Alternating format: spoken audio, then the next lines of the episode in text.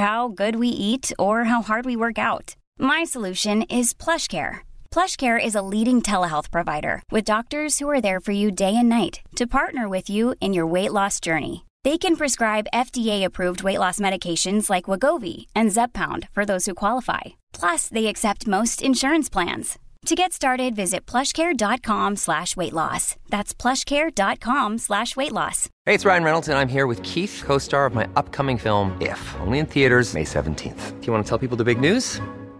All right, I'll do. It. Sign up now and you'll get unlimited for $15 a month in six months of Paramount Plus Essential Plan on us. Mintmobile.com slash switch. Upfront payment of $45 equivalent to $15 per month. Unlimited over 40 gigabytes per month. Face lower speeds. Videos at 480p. Active Mint customers by 531.24 get six months of Paramount Plus Essential Plan. Auto renews after six months. Offer ends May 31st, 2024. Separate Paramount Plus registration required. Terms and conditions apply if rated PG. Wow. Nice. Yeah. What you're hearing are the sounds of people everywhere putting on Bomba socks, underwear, and T-shirts made from absurdly soft materials that feel like plush clouds.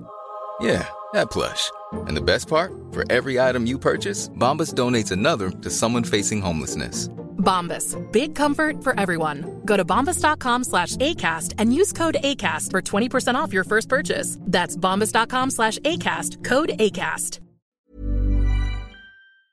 اللہ نحمده ونصلي على رسوله الكريم اما بعد فاعوذ باللہ من الشیطان الرجیم بسم اللہ الرحمن الرحیم و انہ لحسرت على الكافرین و انہ لحق اليقین فسبح بسم ربک العظیم سورہ الحاقہ کی یہ آخری آیات ہیں جن پہ درس بچپن سے چل رہا ہے و ان نتمتقین و انََََََََََََََََََََََََََََََََََََََََََََََََََ مکضبین وََََََََََ حس رتکفرین و انَََحق القین بیان شروع کرنے سے پہلے ایک چھوٹی سی وضاحت کر دوں میرے بارے میں ایک پوسٹ چلائی گئی ہے کہ مفتی طارق مسعود صاحب کی سالانہ آمدن بارہ کروڑ روپے ہے پوسٹیں اٹھ پٹانگ چلتی رہتی ہیں مجھے کوئی وضاحت کی ضرورت بھی نہیں ہوتی لیکن یہ اتنی زیادہ چلائی کہ میرے اپنے ریلیٹیو نے مجھے مبارکبادیں بھیجنا شروع کر دیں اور رشتے آنا شروع ہو گئے دبا کے رائل فیملیز کے رشتے آنا شروع ہو گئے رائل فیملیز کے میں سوچ رہا تھا یار جس نے یہ پوسٹ چلائی ہے جھوٹی پوسٹ ہے پوسٹ ہے ایسا کچھ بھی نہیں ہے تو کاش وہ دس سال پہلے چلا دیتا یار کیسے خاندانی اب بھی اللہ کا شکر ہے میرے جو سسرال ہیں میں ان کو رائل فیملی ہی سمجھتا ہوں میرے حساب سے لیکن دس سال پہلے چل جاتی نا یہ تو شاہی خاندان کے رشتے آتے دبا کے رشتے آ رہے ہیں دو تین دن سے نا ادھر فون دم کہہ رہے ہیں کہ بھائی نہیں بھائی بس کیا بتاؤں زیادہ ڈیٹیل میں نہیں جاتا میرے سسرال والے پکڑ کے کوٹیں گے مجھے نا تو پاکستانیوں کو اللہ ہدایت دے یار کچھ پروپیگنڈا کیا کرو تھوڑا سوچ سمجھ کے بارہ بارہ کروڑ سال کا مطلب ہے مہینے کا ایک کروڑ ٹھیک میرا مہینہ کا ایک کروڑ ہوتا سب سے پہلے مسجد میں اے سی لگواتا میں یہاں پہ غریبوں والی مسجد ہے ہماری خیر اور اگر بل فرض ہیں بارہ کروڑ تو اس میں ٹینشن کی تو کوئی بات ہی نہیں ہے اگر بل فرض ہیں اول نہیں ہیں حقیقت یہی ہے کہ نہیں ہے یہ جھوٹی پوسٹ ہے لیکن اگر بارہ کروڑ کے بجائے چوبیس کروڑ ہو ایک ارب بھی ہو تو کسی کی ذاتیات پہ جانا اس کے بارے میں پوسٹیں چلانا یہ اتنا کما رہا ہے پھر لوگوں کے کمنٹس کوئی مبارکباد دے رہا ہے کوئی برا بلا کہہ رہا ہے کوئی کہہ رہا ہے ہمیں خوشی ہوئی کوئی کہہ رہا ہے یہ دیکھو ان مولویوں کے چسکے دیکھو اتنے اتنے پیسہ کما رہے ہیں تو یہ بہت ہی ایک گھٹیا سوچ ہے پوسٹ چلانے والے نے تو جو بھی نیت تھی چلا دی لیکن کمنٹ سے پتہ چلتا ہے کہ بھائی آپ اس پہ تبصرے کیوں کر رہے ہو بولے بھائی اس کا ذاتی معاملہ ہے مفتی صاحب اگر کسی سے چوری کر کے نہیں کما رہے کوئی حرام نہیں کما رہے تو بارہ کروڑ کیا کتنے کمائے چوبیس ہونے چاہیے یہ تو کچھ لوگوں نے نا یہ مولوی لوگ دیکھو مولوی لوگ دیکھو تو میں اس لیے اس کی وضاحت کر رہا ہوں کہ اگر کوئی کھا رہا ہے نا تو کسی کو کھاتا ہوا دیکھ کے اگر آپ کو ٹینشن ہو رہی ہے تو یہ اس کے لیے اتنا بڑا مسئلہ نہیں ہے کہ وہ کھا کیوں رہا ہے آپ کے ساتھ مسئلہ زیادہ ہے کہ آپ کو کسی کو کھاتا دیکھ کے ٹینشن کیوں ہو رہی ہے اور خاص طور پہ مولوی کو کھاتا دیکھ کے ٹینشن کیوں ہو رہی ہے یہ بڑا مسئلہ ہے لوگ مذہبی لوگوں کو خوش نہیں دیکھنا چاہتے اسی سے پتہ چل جاتا ہے کہ آپ میں کتنا ایمان ہے میں پھر بتا دوں وہ پوسٹ سو فیصد غلط ہے لیکن میرا مقصد ابھی اس کی تردید برائے تردید نہیں ہے لیکن میرا مقصد یہ ہے کہ جو حاسدین ہیں کھل کے تو سامنے آ جاتے ہیں نا ابے یہ دیکھو عیاشی ابے یہ دیکھو عیاشی ایک سوچ بنا لو کہ جب بھی کسی کو کھاتا دیکھو گے تو ٹینشن لینے کے بجائے کیا ہو خوش ہو جاؤ اس سے آپ کی ڈپریشن ختم ہوگی آپ زندگی کو انجوائے کرو گے پتہ ہے انسان کے ساتھ سارا مسئلہ ہی یہی ہے یہ جو ہم لوگوں کو ڈپریشن اور ٹینشنیں ہیں نا اس لیے نہیں ہے کہ ہماری ضرورتیں پوری نہیں ہو رہی یہ اس لیے ہیں کہ ہم چاہتے ہیں کہ فلاں اتنا آگے نکل گیا تو ہم پیچھے کیوں ہیں ہم کیوں نہیں کما رہے ساری ٹینشن اس کی ہے یہ کمپٹیشن ختم ہو جائے نا ساری دنیا سکون میں آ جائے کیونکہ اس زمانے میں یہ رپورٹ ہے کہ پوری دنیا میں انسان کو جت جس سطح کا رزق مل رہا ہے نا جس اسٹینڈرڈ کا اس اسٹینڈرڈ کا رزق اس سے پہلے کبھی بھی نہیں ملا ایسی لائف انسان کی کبھی رہی نہیں ہے لگژری جیسی اب ہے سوائے چند ملکوں کے اور چند غریب علاقوں کو اگر آپ مستثنا کر دو کچھ جگہیں ایسی ہیں جہاں لوگ بھوکے مر رہے ہیں لیکن میجورٹی کی بات کر رہا ہوں یہ لیونگ اسٹینڈرڈ جو انسان کا آج ہے نا لباس میں خوراک میں رہائش میں سواری میں یہ اسٹینڈرڈ آج سے پہلے کبھی بھی بولو نہیں تھا تو پھر ٹینشن کس بات کی بھائی ٹینشن اس بات کی کہ اس کا مجھ سے بھی اچھا کیوں ہے اسی میں مر رہے ہیں سارے آپ مجھے بتاؤ پہلے پنکھے تھے گرمیوں میں ہمارے پردادا سے بھی ہم اوپر کی طرف جاتے ہیں تو پنکھے بھی نہیں تھے بہت مالدار لوگ ہوتے تھے جو ملازم رکھتے تھے جو یوں یوں یوں یوں بیٹھ کے پنکھے چلاتے رہتے تھے جیسے ہی وہ ہٹا تو بس گرمی سے پسینہ نکلنا شروع میں نے ایسے گاؤں میں ٹائم گزارا ہے جہاں لائٹ نہیں ہے گرمیوں میں بھی وہاں ٹائم گزارا تو مجھے اندازہ ہوا کہ ون سپون اے ٹائم لوگ کیسے رہا کرتے تھے بھائی کیسے رہا کرتے تھے یار لیکن پھر بھی رہتے تھے کیا آج جو خوراک میسر ہے پہلے میسر تھی پہلے مرغی کھانا یہ مالداروں کا کام تھا کہتے ہیں مرغے کھا رہا ہے اب چکن بریانی ہر ٹھیلے پہ مل رہی ہے غریبوں کا کھانا ہے بریانی تو ہم تھوڑا سا بیانات میں تعریفیں کر کے تھوڑا دوبارہ بریانی پہ لے آتے ہیں لوگوں کو شادی بیاہ میں ولیموں میں بریانی پکا کرتی تھی تو ہر گھر میں بریانی کی تو کوئی ویلیو نہیں رہی ہے توہین ہے بریانی کی ہے لیکن خیر اب ہو رہی ہے توہین کیا کریں کتنا چکن کتنی عام ہو گئی ہے گوشت کتنا عام ہو گیا ہے انڈے کتنے عام ہو گئے ہیں پہلے انڈے کھانا مالدار لوگوں کی علامت تھی خوراک کتنی معیاری ہو گئی انسان کی لباس کتنا معیاری ہو گیا چھ چھ دس دس پندرہ پندرہ جوڑے سنبھال کے رکھے ہوئے ہیں ذرا سا پسینہ آیا کپڑے چینج کیے پہلے نہیں اسی کو گھسیٹتے رہتے تھے نہانا کتنا آسان ہو گیا واش روم میں جاؤ کھولو شاور بس کھڑے ہو جاؤ خود بہت آٹومیٹکلی نہا کے جیسے آٹومیٹک مشین ہوتی ہے نا کپڑے ڈالو نکل آئے مشینیں دیکھ لو خواتین پہلے کیسے کپڑے دھوتی تھیں ہماری مائیں دادیاں ڈنڈے اٹھا اٹھا کے کوٹ رہی ہوتی تھیں کپڑوں کو تو اب مشین میں ڈالو دھل دھلا کے آٹومیٹک مشینیں خود ہی سارے پروسیس سے گزر کے کپڑا باہر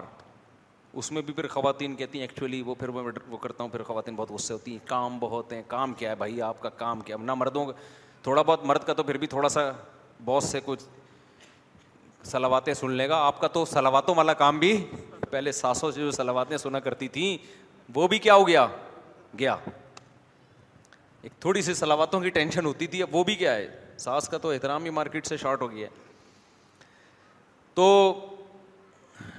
اس میں جو ہے نا پیمپر دیکھو کیا کر رہا ہے آج کل کتنی بڑی بڑی ذمہ داریاں کس نے اٹھا لی ہیں پیمپروں نے اٹھا لی ہیں تو کتنی لگژری لائف ہے نا انسان کی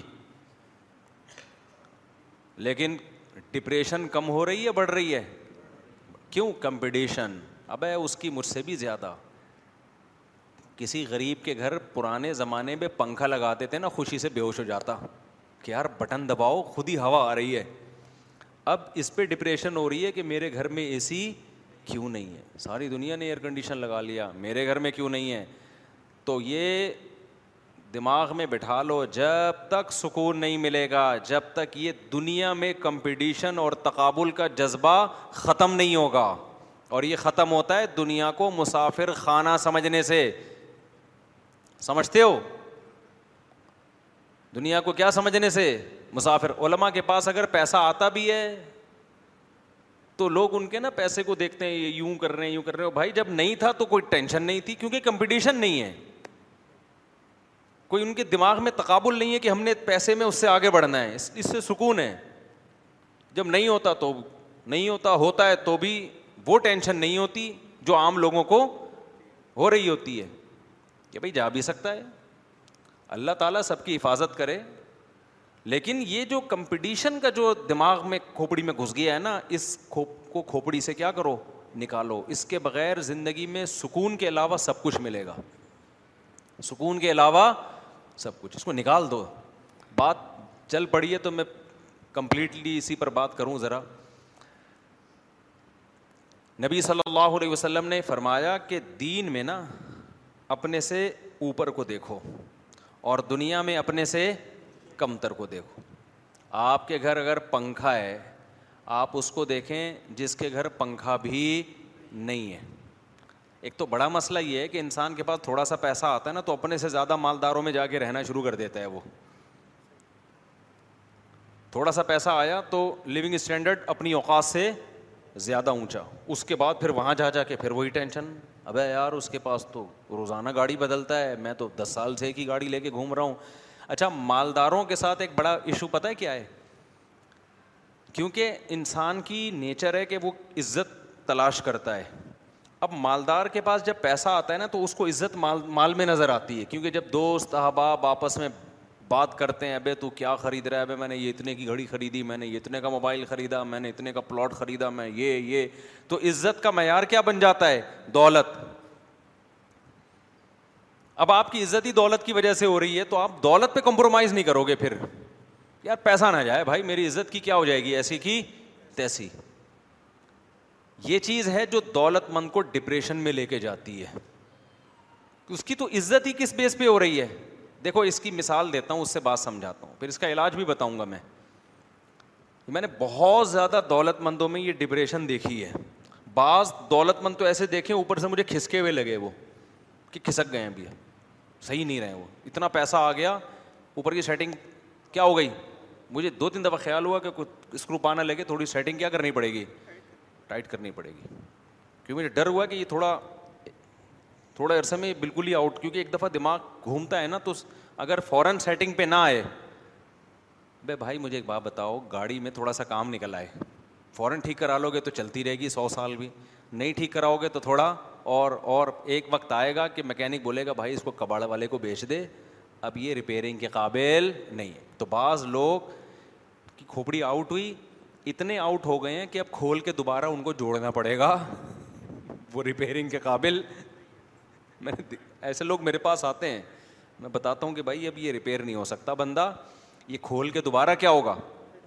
دوبارہ جوڑے گا اب ہم تو جوڑ نہیں سکتے فرشتے ہی جوڑیں گے اس کو یعنی اس کو دوبارہ سے پیدا ہونا پڑے گا ایسے بھی ہو جاتا ہے کسی وجہ سے ہو نا دماغ میں چوٹ لگنے سے ہو گیا سمجھ میں بھی آتا ہے یار آپ سمجھ رہے میں مزاق کر رہا ہوں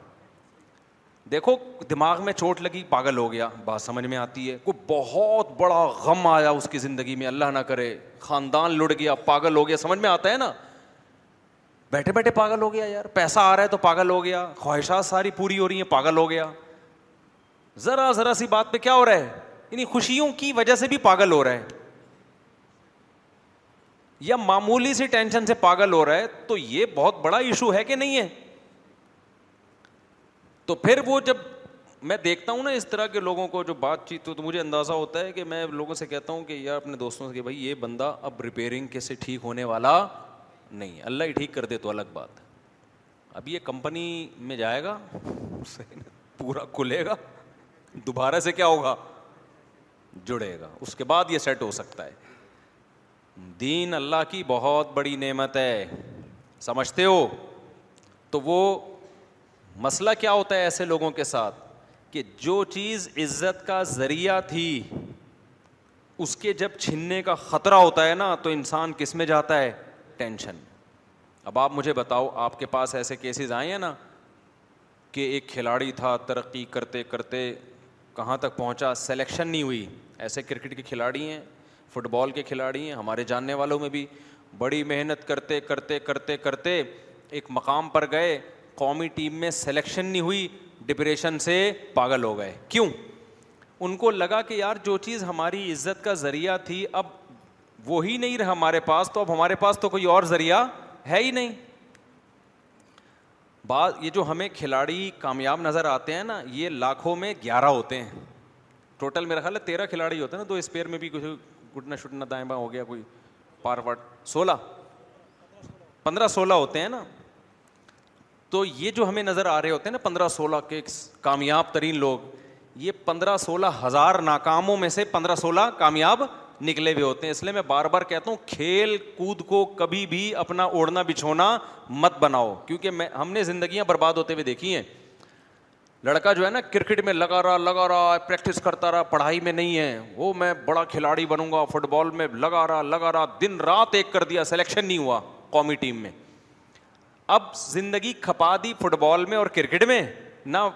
ڈاکٹر بن سکے نہ انجینئر بن سکے نہ تاجر بن سکے اب رکشا چلا رہے ہیں نہیں آ رہی بات سمجھ میں آ رہی ہے سمجھ میں اب کیا چلا رہے ہیں رکشا رکشا چلانا کوئی بری بات نہیں ہے لیکن وہ ڈپریشن میں جاتے ہیں رکشے سے کہ ہم نے سوچا ہوا کیا تھا آ کہاں گئے رکشے پہ آ گئے تو یہ چیز اب دولت مند جو ہے نا اس کی عزت کس بیس پہ ہو رہی ہے بولو دولت پیسہ جہاں بیٹھے گا بھائی پیسہ بہت ہے میرے پاس پیسہ اپنا دکھائے گا بھی بعض دفعہ پیسہ کسی کاروباری ضرورت سے بھی دکھانا پڑتا ہے وہ ایک الگ بات ہے ہمارے ایک دوست ہیں بڑا اللہ نے پیسہ دیا انہوں نے اپنے پاس آئی فون رکھا ہوا ہے بغیر کور کے سب سے لیٹسٹ میں نے کہا بھائی بغیر کور کے آئی فون کیوں ہیں کہہ رہے ہیں بھرم ہے گر گیا تو ٹوٹنے کا ہمیں غم نہیں ہے میں نے کہا یار یہ کون سے بھرا میں کہہ رہے ہیں بھائی ہمارے پاس جب کوئی پارٹی آتی ہے نا ڈیلنگ کے لیے تو سیاسی سیاست میں اس کو اپنی دولت دکھانی پڑتی ہے ورنہ بڑے بڑے سودوں کی ڈیلنگ ہوتی ہے یہ بھرم ایک الگ رخ ہے جیسے میں نے کہا نا کہ بد اخلاقی بری چیز ہے بھرم میں آدمی بڑی بڑی دھمکیاں دیتا ہے میں نے ایک پورا جمعے کا بیان اس پہ کیا تھا کہ غصے میں یہ کہنا کہ بیگم میری کھوپڑی گھوم جاتی ہے غصے میں تو یہ آپ کے پاگل ہونے کی علامت ہے عقلمند آدمی کی غصے میں کھوپڑی نہیں گھومتی غصے میں ہی تو آزمائش ہے کہ کھوپڑی اپنی جگہ پہ ہے کہ گھوم رہی ہے کیا خیال ہے ابے بھائی جو لڑکے عام طور پہ کہتے ہیں نا ابے تیرے بھائی کی کھوپڑی تجھے پتا ہے غصے میں تو گھوم جاتی ہے ابے تیرا بھائی کو جب غصہ آتا ہے تو اصل میں وہ بتا رہا ہوتا ہے کہ میں گدا ہوں وہ کیا بتا رہا ہوتا ہے کہ میں کیا ہوں یہ کوئی کمال نہیں ہے کہ غصے میں تمہاری کھوپڑی گھوم جاتی ہے اصل میں تو کھوپڑی کے صحیح استعمال کا ٹائم ہی کیا ہے غصہ کہ اس وقت کتنا کنٹرول ہوتے ہو تم نارمل حالت میں تو ہر آدمی کی کھوپڑی سیٹ رہتی ہے جو پاگل قسم کے لوگ ہوتے ہیں غصے میں کھوپڑیاں گھومتی ہیں پھر اوٹ پٹانگ قتل کر دیتے ہیں طلاقیں دے دیتے ہیں سر پھوڑ دیتے ہیں گالیاں دینا شروع کر دیتے ہیں اصل کمال کیا ہے غصے میں آپ کیا ہو اپنے آپ کو کنٹرول میں رکھو لہذا میں نے بتایا تھا کہ یہ ڈائلاگ کہ غصے میں میری کھوپڑی گھوم جاتی ہے یہ ڈائلگ آپ کے گدے ہونے کی دلیل ہے یہ کبھی نہ بولا کرو کہ غصے میں تیرے بھائی کی کھوپڑی گھوم جاتی ہے تو اس کا مطلب آپ خود بتا رہے ہو کہ میں کیا ہوں میں انسان نہیں میں گدا ہوں جانور میں انسان میں یہی تو فرق ہوتا ہے بیل کو دیکھا ہے بھینسے کو جب غصہ آتا ہے اس کو کھوپڑی سڑی رہتی ہے گھومتی ہے گھوم جاتی تو آپ بھی بیل ہیں اس کے کٹے ہیں آپ بھی لیکن میں نے یہ بھی بیان میں بتایا تھا کہ سیاست کبھی یہ کہنا پڑتا ہے بھرم کے لیے کہ غصے میں میری کھوپڑی یہ روب کے لیے مثال کے طور پر آپ کی شادی ہوئی آپ بیگم کو روب میں لینا چاہ رہے ہو آپ نے بیگم کو بتا دیا کہ بیگم ایک بات یہ میں تمہیں کان کھول کے سن لو کہ مجھے جتنا بھی غصہ ہے میں رہتا نارملی ہوں تو جو خاندانی عورت ہوگی وہ کہے گی ماشاء اللہ اتنا اچھا ہے جو غیر خاندانی ہوگی وہ کہے گی میرے کو بڑا بہترین قسم کا بے وقوف آدمی مل گیا اس کے ساتھ جو بھی کر لو غصے میں ہمیشہ یہ کیا رہے گا ٹھنڈا رہے گا تو جو غیر خاندانی ہوگی وہ تو پھر وہ کچھ کرے گی آپ کے ساتھ تو ایسے موقع پہ غیر خاندان ہر عورت ایسی نہیں ہوتی تو غیر خاندانی کو آپ بھرم میں لینے کے لیے روپ ڈالنے کے لیے آپ کیا کہیں گے بیگم یہ کام نہ کرنا کیونکہ اگر تم نے یہ کام کیا اور مجھے آ گیا غصہ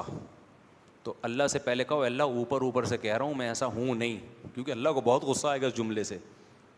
کہ میں نے تو تجھے یہ کہا ہے کہ غصے میں کنٹرول کر ول کا زمین الغیز اللہ کہتے ہیں نیک لوگ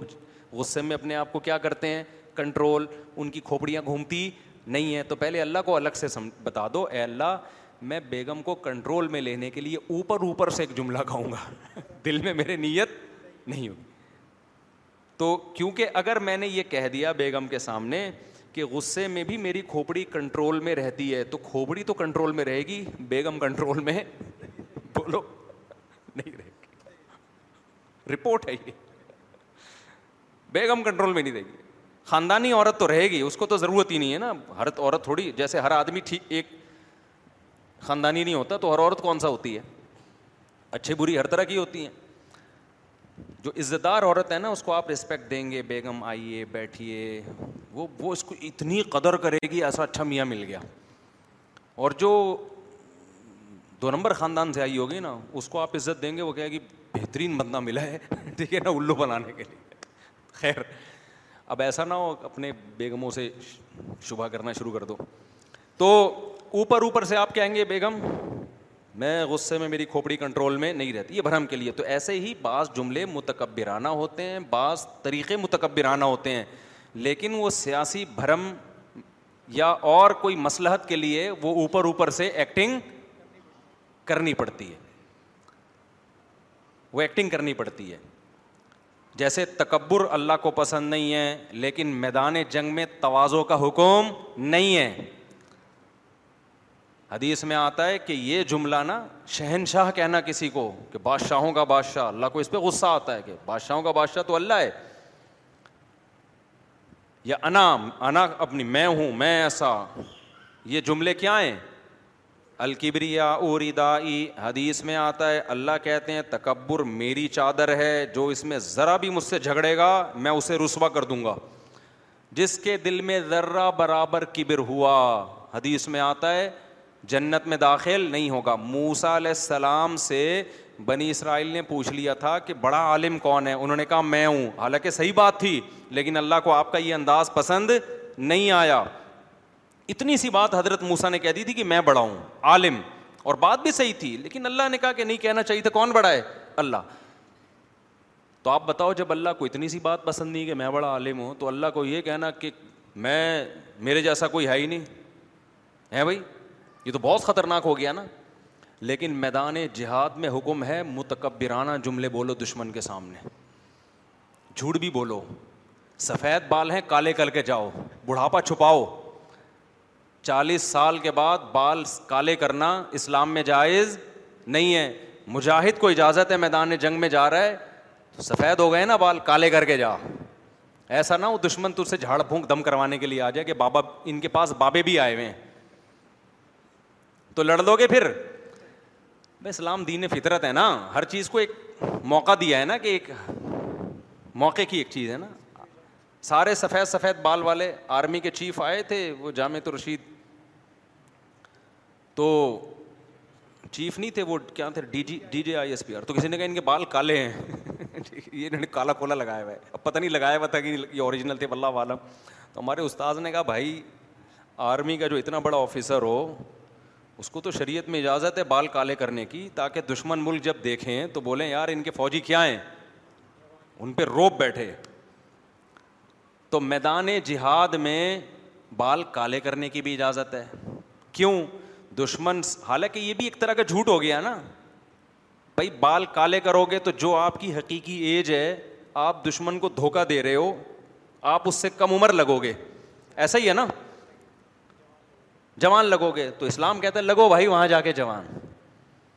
لیکن آپ کو حق پرستی کا آپ پہ بہت غلبہ تھا تقوا بہت تھا آپ میں آپ گئے آپ نے کہا جھوٹ نہیں بولنا جتنے سفید ہیں پورے پورے نظر آئے ایسے تو رشتہ نہیں ملتا جنگ میں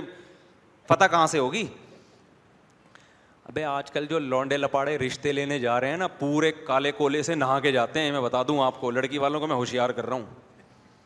کیونکہ صحیح ٹائم پہ شادیاں نہیں ہو رہی ہیں اور جب صحیح ٹائم پہ شادی نہیں ہوتی تو بڑھاپا جلدی آتا ہے اور ڈاکٹروں نے بھی ماشاء اللہ ہینڈ پریکٹس میں لگا دیا ہے تاکہ اور بیڑا گرک ہو جائے صحتوں کا اس پہ بھی میں کسی وقت بات کروں گا ان شاء اللہ یہ ڈاکٹر لوگ بہت پروموٹ کر رہے ہیں اس کو کل یہ رجوع کر لیں گے صحتوں کا بیڑا گرک کر دیں گے میڈیکل سائنس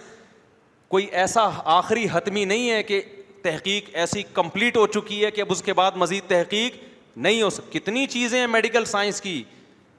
پندرہ سال پہلے تحقیق کچھ اور تھی پندرہ سال کے بعد وہ کیا ہو گئی چینج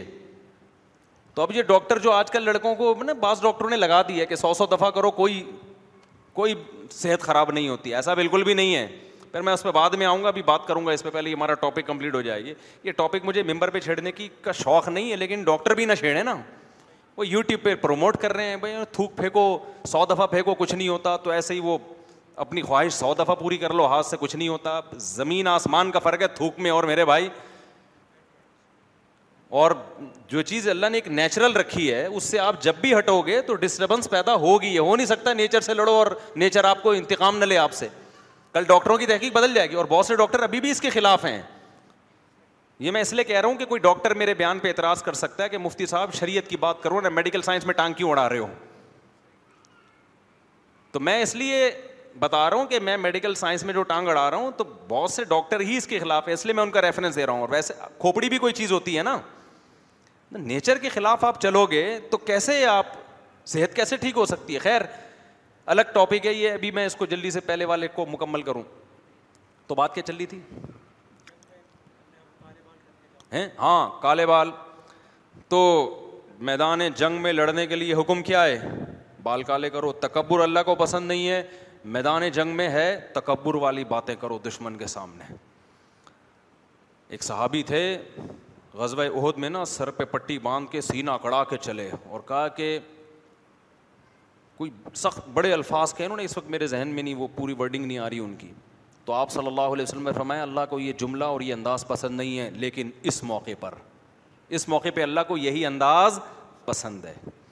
میدان جنگ میں سینا کڑ کے اور بولو بھائی کسی ماں نے آج تک ایسا بچہ جنا ہی نہیں ہے جو مجھ سے مقابلہ کر یہ ہو ہی نہیں سکتا جتنا ایسا نہیں تھر تھرا رہے کانپتے ہوئے کانپتے ہوئے آپ دعوے کر رہے ہو کہ یہ یہ نہیں ہو سکتا بالکل ایسا کانفیڈینس کہ بھائی یہ پاسبل ہی نہیں ہے یار ہم سے کون جیت سکتا ہے اب اس میں بھی لوگ بعض دفعہ نا کمنٹس کر رہے ہوتے ہیں کہ یہ دیکھو بڑی بڑی بڑکیاں دشمن کے سامنے جتنا بڑھا چڑھا کے جتنا نہیں بھی ہے نا دس سے ضرب دے کے بتاؤ کہ تم کہہ رہے ہو ایک ایٹم بم ہم نے تو بیس تیس اور چھپا کے رکھے ہوئے ہیں وہ تو ہم نے بتایا نہیں ابھی ٹھیک ہے نا تو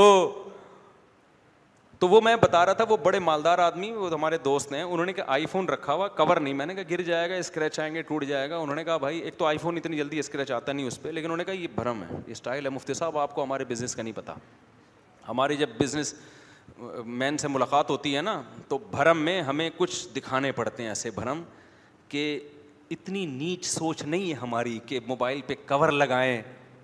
اور گر گیا تو کیا ہوگا ٹوٹ گیا تو نقصان ہوگا ٹوٹ گیا تو پھینک دیں گے کچرے میں اس سے یہ ہوتا ہے کہ سامنے والا پھر بات کرتا ہے کہ یار اس سے بڑے بڑے سودے کیے جا سکتے تو جس کی فیلڈ ہے نا وہ سمجھتا ہے میں نے اس کو نہیں کہا کہ یہ بھرم غلط ہیں اسلام میں اتنی بات ضرور ہے کہ دل ٹھیک کر لو بھائی بولو اللہ سے کہ اللہ یہ سوسائٹی میں فی الحال اس ٹائپ کے بھرم چل رہے ہیں مارکیٹ میں اس لیے کرنے پڑ رہے ہیں توازو کی نا میں نے تو بزنس نہیں ہو سکے گا پھر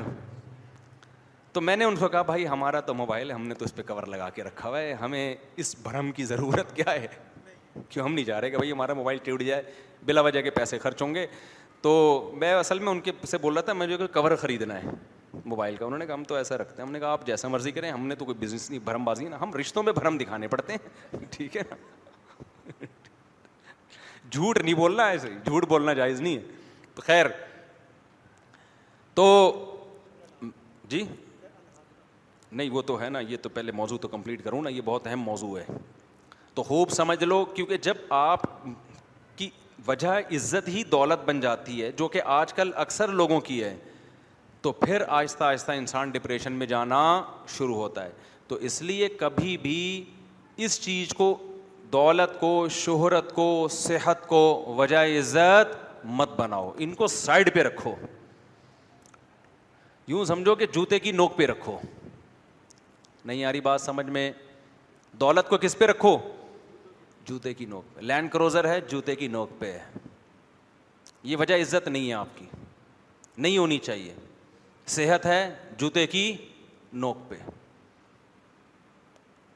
سمجھ رہے ہو نا اور کیا سواری ہے وہ تو ہو گئی نا لینڈ کروزر سواری تو روٹی تھوڑی ہوتی ہے وہ خوراک ہے جوتے کی بولو نوک پہ کیا مطلب جوتے کی نوک پہ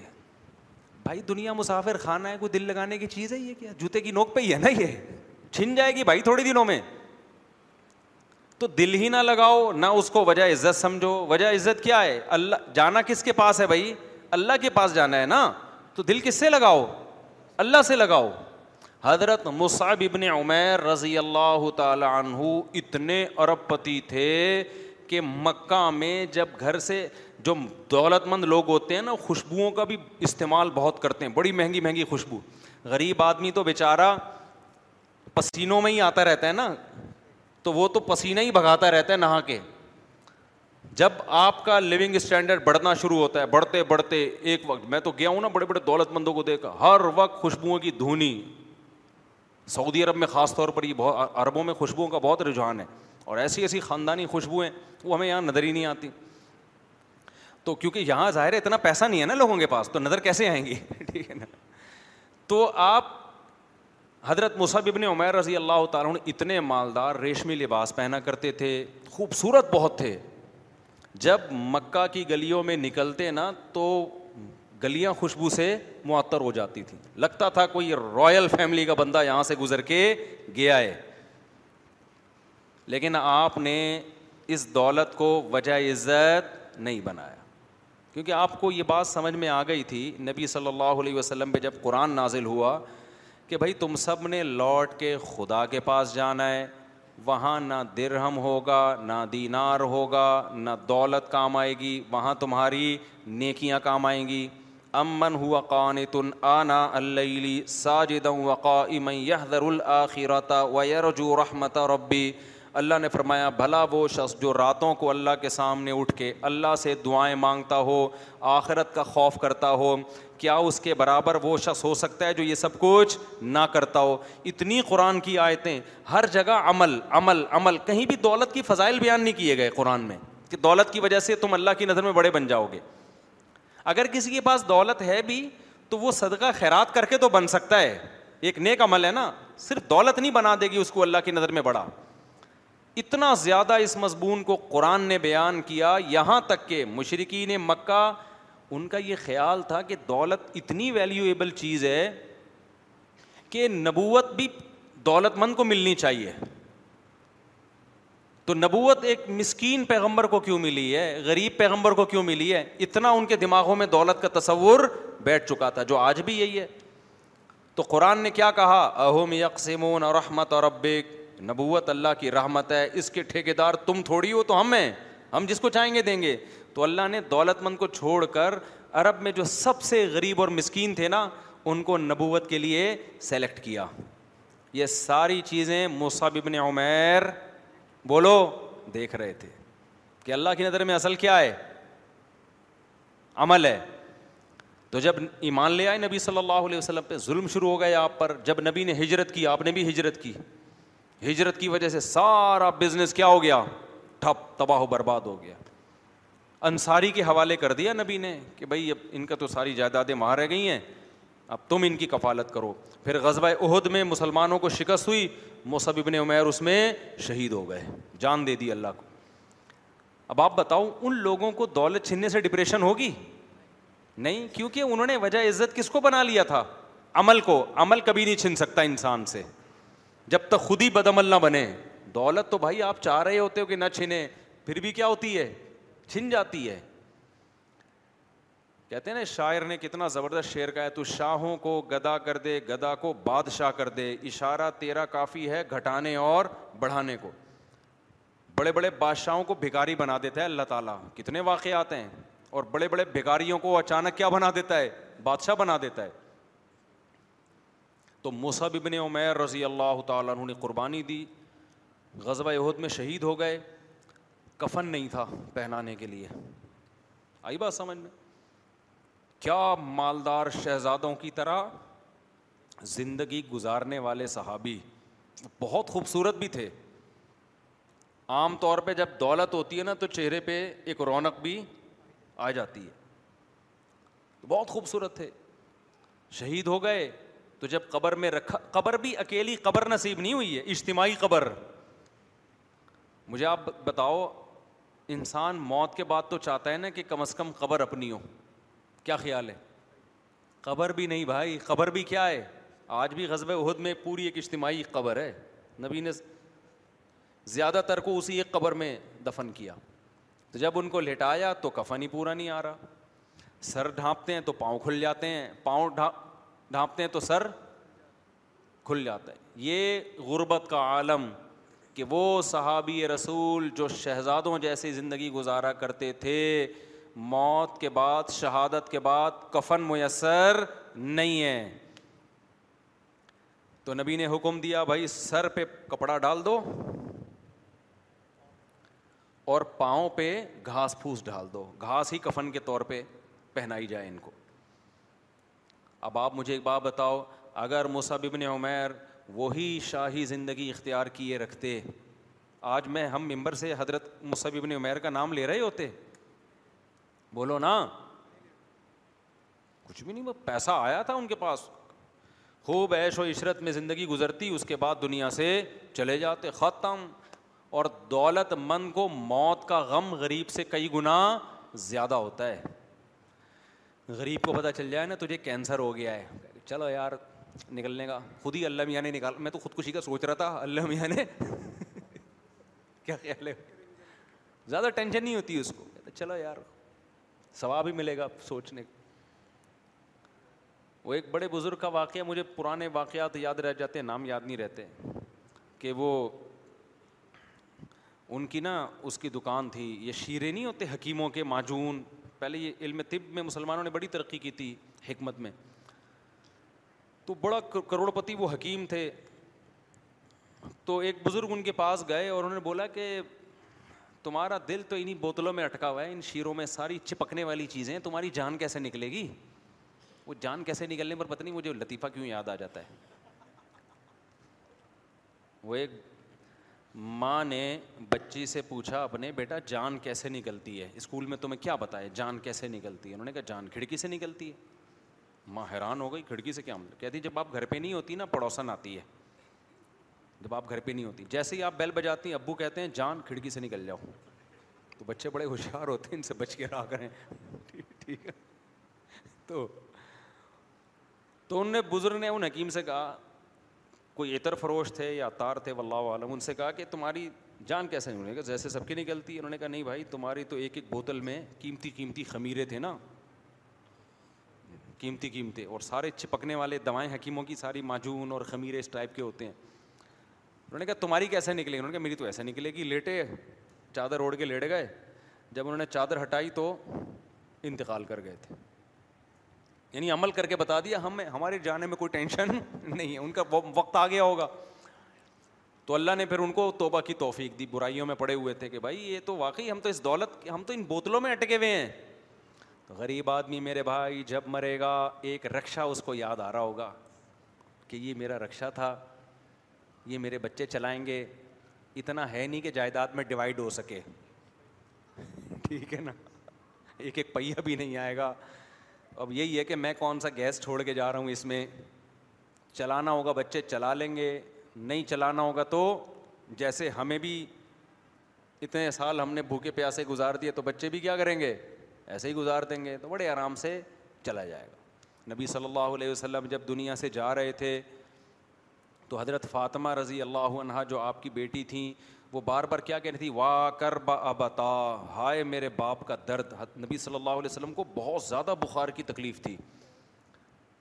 او آکو کما یو اکو رجولان نبی نے فرمایا جتنی ایک عام شخص کو بخار میں تکلیف ہوتی ہے مجھے اس کی دگنی ہوتی ہے اللہ تعالیٰ نے نبی صلی اللہ علیہ وسلم کو وفات کے وقت بیماری کی ڈبل تکلیف دی تاکہ آپ کے آخرت میں درجات بلند ہو جائیں گناہ تو ہوتے نہیں ہیں تو اللہ اپنے محبوب لوگوں کو بعض دفعہ تکلیف میں ڈالتے ہیں کہ اب ساری تکلیفیں ختم ہو رہی ہیں تو اب دنیا میں زیادہ تکلیف دے دو تاکہ اور آپ کا درجہ بلند ہو جائے تو حضرت فاطمہ جب نبی صلی اللہ علیہ وسلم کو بخار میں دیکھا نا شدید تکلیف میں تو کیا فرمایا وا کر با بتا ہائے میرے باپ کا درد تو نبی نے کیا فرمایا لا کر با ابی کا بہادل یوم اے فاطمہ آج کے بعد تیرے باپ پر کوئی تکلیف نہیں آئے گی بس یہ آخری تکلیف ہے اس کے بعد اب قیام ہمیشہ کبھی بھی تیرے باپ پہ کوئی تکلیف کوئی بھی جسمانی تکلیف نہیں آئے گی تو جو نیک لوگ ہوتے ہیں نا موت کے وقت ان کو ایک تسلی ہوتی ہے ایک تسلی ہوتی ہے ہمارے حضرت مفتی رشید احمد صاحب رحمہ اللہ تعالیٰ بڑھاپے کے وقت میں نا موت کو بہت یاد کرتے تھے اور فرماتے تھے بس ابھی دنیا سے جانے والے ہیں سید الانبیاء محمد صلی اللہ علیہ وسلم سے ملاقات ہوگی سارے بزرگان دین سے ملاقات ہوگی اچھا ان بزرگوں سے نبی سے محبت ہوگی تو موت کا کے جانے کا ایک خوشی بھی ہوگی نا جن کو فنکاروں سے اداکاراؤں سے ایکٹروں سے محبت ہے ان کو تو یہ بھی غم یہ بھی خوشی نہیں کیونکہ ان سے ملاقات پتہ نہیں کدھر ہوگی ان کی ٹھیک ہے محبت خدا کی قسم بہت بڑی نعمت ہے بہت بڑی نعمت عمل سے زیادہ ویلیو شریعت میں محبت کی ہے کہ آپ کو محبت کس سے ہے دیکھو کچھ لوگ برائی سے بچتے ہیں عادت ہوتی ہے ان کو بچنے کی لیکن برائی سے نفرت نہیں ہوتی ان کو ویسے ہی بچ رہے ہوتے ہیں اس سے بہتر وہ ہے جو برائی سے نفرت کرتا ہے اگرچہ برائی اس سے ہو جاتی ہے لیکن یہ پھر بھی اس سے بہتر ہے یہ نہیں کہ آپ نفرت کر کے برائیاں کرنا شروع کر دیں میرا مطلب کمپیئر کرنا ہے دل کی عمل کی ویلیو شریعت میں جسمانی عمل سے زیادہ ہے محبت کرنا نفرت کرنا یہ جسمانی عمل ہے دل کا عمل ہے دل کا عمل ہے تو اسلام یہ کہتا ہے کہ جس سے محبت ہوگی نا قیامت میں ہوگے اسی کے ساتھ اگرچہ بدعملی کی سزا کھانے کے بعد ہوگے لیکن اگر محبت نہیں ہے تو پھر اس کے ساتھ نہیں ہوگے آپ چاہے کتنی نیک عمل کر لو نہیں آ رہی بات تو نیک لوگوں سے محبت پیغمبروں سے محبت صحابہ سے محبت محدثین فقہ سے محبت یہ ہلکی چیز نہیں ہے آج ہمارا جو ایک لبرل طبقہ ہے نا اس کا بڑا مسئلہ بدعملی نہیں ہے اس کو کافر سے محبت مسلمان سے زیادہ ہو گئی ہے وہ کہتے ہیں یار کاش ہم امریکہ میں پیدا ہو جاتے یار گوروں والی لائف ہوتی ہے ہماری اگرچہ وہ جمعہ بھی پڑھتے ہیں سمجھ رہے ہو ٹوپی بھی پہنتے ہیں عید کے دن نہاتے بھی ہیں عمل کے لحاظ سے مسلمان ہیں لیکن ان کی سوچ کیا ہے کہ کامیاب کون ہے انگریز کامیاب ہے محبت اس سے ہے یہ زیادہ برباد ہے اور ایک ہے پیدا امیرکا میں ہوا سارے اسٹائل انگریزوں والے دل کہتے کاش میں مکہ مدینہ میں پیدا ہو جاتا ہے یار کاش میں اسلامی ملک میں پیدا ہو جاتا کہاں پیدا ہو گیا برائیوں میں لگ گیا اور لگا ہوا ہے برائیوں میں لیکن اس کی اس کی سوچ کیا ہے کہ کاش ایسا نہ ہوتا خدا کی قسم یہ دوسرا پہلے سے اللہ کی نظر میں افضل ہے اب کیا ہو گیا کیوں سمجھ میں نہیں آ رہا بات کھچڑی پک گئی ہے بیان کی کہاں سے لے کے چلے تھے ادھر ادھر ہم نے کون سا کوئی ایم اے اسلامیات کا پیپر دینا ہے اچھی بات ہے جتنی ہو جائے اچھا ہے نا سمجھ رہے ہو کہ نہیں سمجھ رہے ہمارے حضرت کا ایک اور واقعہ سناتا ہوں ہمارے حضرت کی جو زمینوں سے آمدن آتی تھی نا تو حضرت بہت بڑا حصہ بھی پورا مجھے یاد نہیں ایک تہائی تھا دو تہائی تھا کتنا وہ سارا صدقہ کر دیتے تھے تو ایک دفعہ حضرت کو خیال ہوا کہ میں ایسا کرتا ہوں دو تہائی صدقہ کر دیتا ہوں ایک تہائی اپنے پاس رکھ لیتا ہوں یعنی پہلے ایک تہائی رکھ رہے تھے پوری مجھے اسپیسیفک کیلکولیشن یاد نہیں ہے تو کیونکہ ہمارے حضرت کے بہت سارے مریدین ہیں جنہوں نے یہ واقعہ سنا ہوگا تو وہ میری کریکشن کریں گے کہ بھائی اتنا نہیں وہ اتنے فیصد تھا تو بھائی اصل واقعہ مجھے یاد رہ گیا وہ مقدار یاد نہیں ہے تو میں پہلے ہی بتا رہا ہوں وہ مقدار کم کم زیادہ ہو سکتی ہے تو حضرت نے ارادہ کیا کہ میں دو تہائی کیا کرتا ہوں صدقہ اور ایک تہائی اپنے پاس رکھوں گا لیکن حضرت کہتے ہیں مجھے خیال آیا کہ ایک تہائی اگر میں نے رکھا اور اس کو بیچ کے آمدن کم ہوئی تھوڑے دنوں کے بعد کچھ مالی حالات آنا شروع ہوئے تو مجھے خیال ہوا ہوگا کہ یار وہ جو میں نے دو تہائی کیا کاش نہ کرتا آئی بات سمجھ میں تو نیکی کر کے خوشی کے بجائے دل میں کیا ہوگی ندامت یہ دل کیا ہو رہا ہے خراب یہ جو دل ہے نا کہ یار کاش میں یہ نیکی نہ کرتا یہ زیادہ برائی ہے فرمایا کم نیکی کر لو کم صدقہ کر لو اور کم ہمارا ہمارے حضرت کا کم ہمارا بہت زیادہ سے زیادہ تھا وہ تو کم کر لو تاکہ بعد میں یہ ہو کہ کاش زیادہ کر دیتا نہیں آئی بات اتنا صدقہ کر لو کہ بعد میں ندامت یار کیسا کنجوس ہے تھوڑا زیادہ زیادہ کر لیتا یہ اچھی حالت ہے دل کی بجائے اس کے کہ زیادہ کر کے بعد میں ندامت اب یہ میں نے کیا کر لیا یار نیکی کر کے شرمندگی کرنا یہ نیکی نہ کر کے شرمندہ ہونے سے زیادہ برا ہے نہیں آئی بات حالانکہ عملی لحاظ سے اگر زیادہ صدقہ کرتے تو زیادہ ثواب ملے گا نا اور کم صدقہ کرنے میں کم ثواب لیکن وہ کہہ رہے ہیں دل کی حفاظت دل میں نیکی کی چاہت اور رغبت یہ زیادہ امپورٹنٹ ہے ابے سمجھ آ پا رہا ہوں کہ نہیں سمجھا پا رہا تو یہ میں آپ کو بتا رہا ہوں کہ اسلام میں دل کے عمل کی ویلیو آپ کے ظاہری عمال سے زیادہ ہے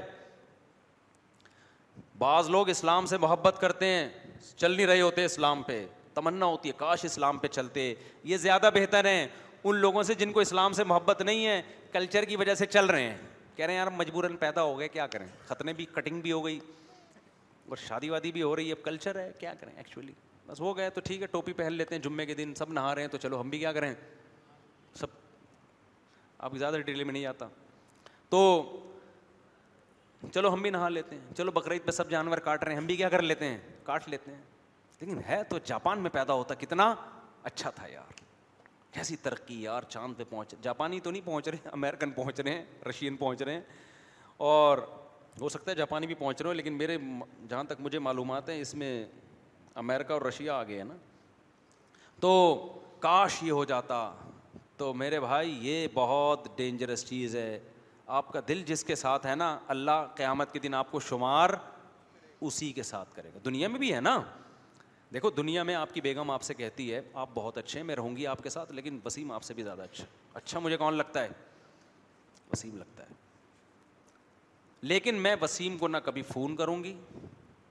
نہ میں وسیم کو کبھی لفٹ کراؤں گی رہوں گی میں آپ کے ساتھ وفا میں آپ کے ساتھ کروں گی شوہر میرے کون ہو آپ تو آپ میں غیرت ہوگی تھپڑ مار کے بولو گے جا بھائی تو کس کے ساتھ جا وسیم کے ساتھ ہی جا اور دوسری طرف وہ بیوی ہے جو ٹوٹ کے محبت کرتی ہے آپ سے لیکن آپ کی اطاعت نہیں کرتی ویسے تو جہاں محبت ہوتی ہے اطاعت بھی ہوتی ہے لیکن میں کمپیئر کر رہا ہوں نا کہ اتنی محبت نہیں ہے کہ اطاعت کرے لیکن محبت ہے آپ نے کہا کہ میرا دوست وسیم کہتی وسیم کا نام بھی نہ لینا میرے سامنے مجھے کسی غیر مرد کا نام بھی زہر لگتا ہے میرے باپ نے مجھے آپ کے حوالے کیا یہ اس زمانے کی بات کروں جب باپ حوالے کیا کرتے تھے مثال تو اس پرانے زمانے کی ہے لوگ کہتے ہیں کس قسم کی مثالیں دے رہے ہیں باپ حوالے کہاں کرتا ہے فون کر دیا جاتا ہے ابا کو میں پہنچ گئی ہوں ٹھیک ہے نا ابا کو بتا دیا جاتا ہے ہو گئی ہے شادی آپ کہیں گے ایسا تو نہیں ہو رہا ابھی کبھی ہمارے پاس بیٹھو ہم بتائیں گے یہ جو بہت سی شادیاں آج کل ہوتی بھی نظر آ رہی ہیں تمبو یہ فیک تمبو ہیں اصل میں پہلے ایسے کیسز بہت آ رہے ہیں پہلے ہو چکی ہوتی ہے پکڑی جاتی ہے ابا کو بتاتی ہے کہ ہم نے شادی کر لی ابا کہتے ہیں بزت کا جنازہ نکلے گا بیٹا ایک ہماری خوشی کی شاطر تمبو لگا کے دوبارہ سے کر لو سب جگہ نہیں ہو رہا کہ بدگمان ہو جائیں جو بھی تمبو جائیں وہاں آپ انکوائریز کرنا شروع کرتے ہیں پہلے ہو گئی تھی یہ جھوٹی موٹی کا ہو رہا ہے لیکن ہو ایسا بھی شروع ہو گیا ہے خیر تو دل کی جو حفاظت ہے وہ عمل سے زیادہ ہے آپ حج کرنے گئے خیال آئے یار کدھر آ گئے ٹینشن میں آ گیا یار نہ آتے اچھا تھا بھائی دیکھا اللہ معاف فرما ایسے بھی ہوتا ہے بعض اب آ گئے ہیں تو مجبوری ہے یار پورا قافلہ آیا ہوا ہے بھاگ بھی نہیں سکتے یہاں سے اس سے بہتر ہے نہ آتے اور دل یہاں اٹکا ہوا ہوتا ہے نہ کرتے حج اور سوچتے کاش میں کس کہاں چلا جاتا حج میں سمجھتے ہو کہ نہیں سمجھتے ایک تو نیچرل ایک تو قدرتی طور پہ تکلیف ہوتی ہے نا حج میں وہ تکلیف تو ایک فطری ہے وہ تو اس لیے کہ تاکہ ثواب ملے کوئی وہاں سوئٹزرلینڈ تھوڑی ہے جو آپ انجوائے کرنے جا رہے ہو وہ تو نیچرل ہے لیکن یہ خیالات آنا کاش میں نہ آتا مجھے یاد ہے بچپن میں میری جب آٹھ سات آٹھ سال عمر تھی شدید گرمیوں کے روزے تھے تو میرے بڑے بھائی نا مجھے منع کر رہے تھے روزہ نہ رکھو انور میں ہمارے ریلیٹو رہتے تھے اس وقت کراچی کی بسیں بڑی خطرناک تھیں میرے بھائی منع کر رہے آج روزہ نہ رکھو میں نے رکھ لیا روزہ آٹھ یا دس سال میری ایج ہوگی اب روزہ رکھ کے ہم انور میں نا وہ فور کے پتہ نہیں فور جے ٹائپ کی بس تھی کوئی وہ نہیں پٹ پٹ پٹی سی بسیں ہوتی تھیں بھری بھی ہوتی تھیں اس میں بیٹھ گئے ہم اب جا رہے ہیں نیول کالونی ہاکس پہ روڈ کی طرف مجھے روزہ لگنا شروع اور بس میں تو الٹی بھی آتی ہے عجیب سی طبیعت گیارہ بجے کا ٹائم ہے میں بار بار بولوں کاش میں روزہ نہ رکھتا کاش میں روزہ میرے بڑے بھائی نے ایک دفعہ برداشت کر لیا میں نے کہا کاش یار آج میں روزہ نہ رکھتا بھائی صاحب نے برداشت کر لیا بچہ ہے بھائی دوسری دفعہ پھر میں نے کاش یار میں روزہ نہ رکھتا مجھے یہ واقعہ یاد رہ گیا ہو سکتا ہے میرے بڑے بھائی صاحب کو یاد نہ ہو اب میں کھڑکی کے پہ بیٹھا ہوا ہوں سیٹ پہ بھائی صاحب نے میرا خیال کیا اس کا روزہ ہے بچہ ہے تو اس کو کھڑکی والی نا تاکہ ہوا آتی رہے یہ بہت بڑی نعمت ہے کراچی کی بسوں میں ہوا کا وینٹیلیشن کا کوئی انتظام ہو اچھا اس میں بھی آتی ہے ادھر سے نکلتی کہیں سے بھی نہیں ہے بس میں تو پھر تھوڑی تیسری دفعہ میں نے کہا کاش انہوں نے کہا چپ کرو ایسے ڈانٹ لگائی بولے یا تو رکھتے ہی نہیں اب رکھ لیا تو ثواب کیوں ضائع کر رہے ہو بھائی اپنا بیٹھ کے یا تو رکھتے ہی نہیں اور رکھ لیا ہے تو پھر بار بار کاش میں تو اس سے تو نہ روزہ ملے گا نہ ٹینشن ہی ٹینشن ہے ثواب بھی نہیں ملے گا تو وہ واقعہ مجھے یاد رہ گیا کہ بھائی واقعی جب آپ نے رکھ لیا ہے تو یہ کہنا کہ کاش میں نہ رکھتا اس سے بہتر واقعی یہ کہ نہ رکھتے اور سوچ ہوتی کاش میں رکھ لیتا مجھے فرض تو نہیں تھے نا فرض روزے میں آپ کے پاس آپشن نہیں ہے کاش میں نہ رکھتا یا رکھتے تمہارے باپ کو بھی رکھنا پڑے گا وہ وہ تو تو تو فرض نفل نفل کی بات بات میرے لیے تھا حقیقت میں بالکل ندامت ہو کہ کاش میں نہ کرتا اس سے بہتر ہے عبادت نہ کرتے اور تمنا ہوتی کہ کاش ہم کر لیتے تو یہ بات آئی کہاں سے جو اصل چل رہی تھی جو میں نے ٹرن مارا ہے میں آپ کو بھی ہمارے جیسے ہی ہو گئے جو میں اصل بات لے کے چلا تھا نا کیا حضرت مفتی رشید احمد صاحب کا جو واقعہ میں سنا رہا تھا نا اسی پہ سنا رہا تھا کہ وہ صدقہ یہ تو دل کی بات آئی کہاں سے ٹاپک تو میرا یہ چل رہا تھا کہ بعض دفعہ سیاستاً شو مارنی پڑتی ہے لیکن دھوپ ہے کالے بال وہ تو جہاد میں جھوٹ موٹ کا تمبو ابے نہیں یار وہ سارا ٹاپک یہ کمپٹیشن اصل بات یہ چل رہی تھی کہ کمپٹیشن کی وجہ سے لوگ ٹینشن میں جاتے ہیں ہاں حضرت عمیر کا واقعہ سنا رہا تھا کہ آپ نے کرنا کیا ہے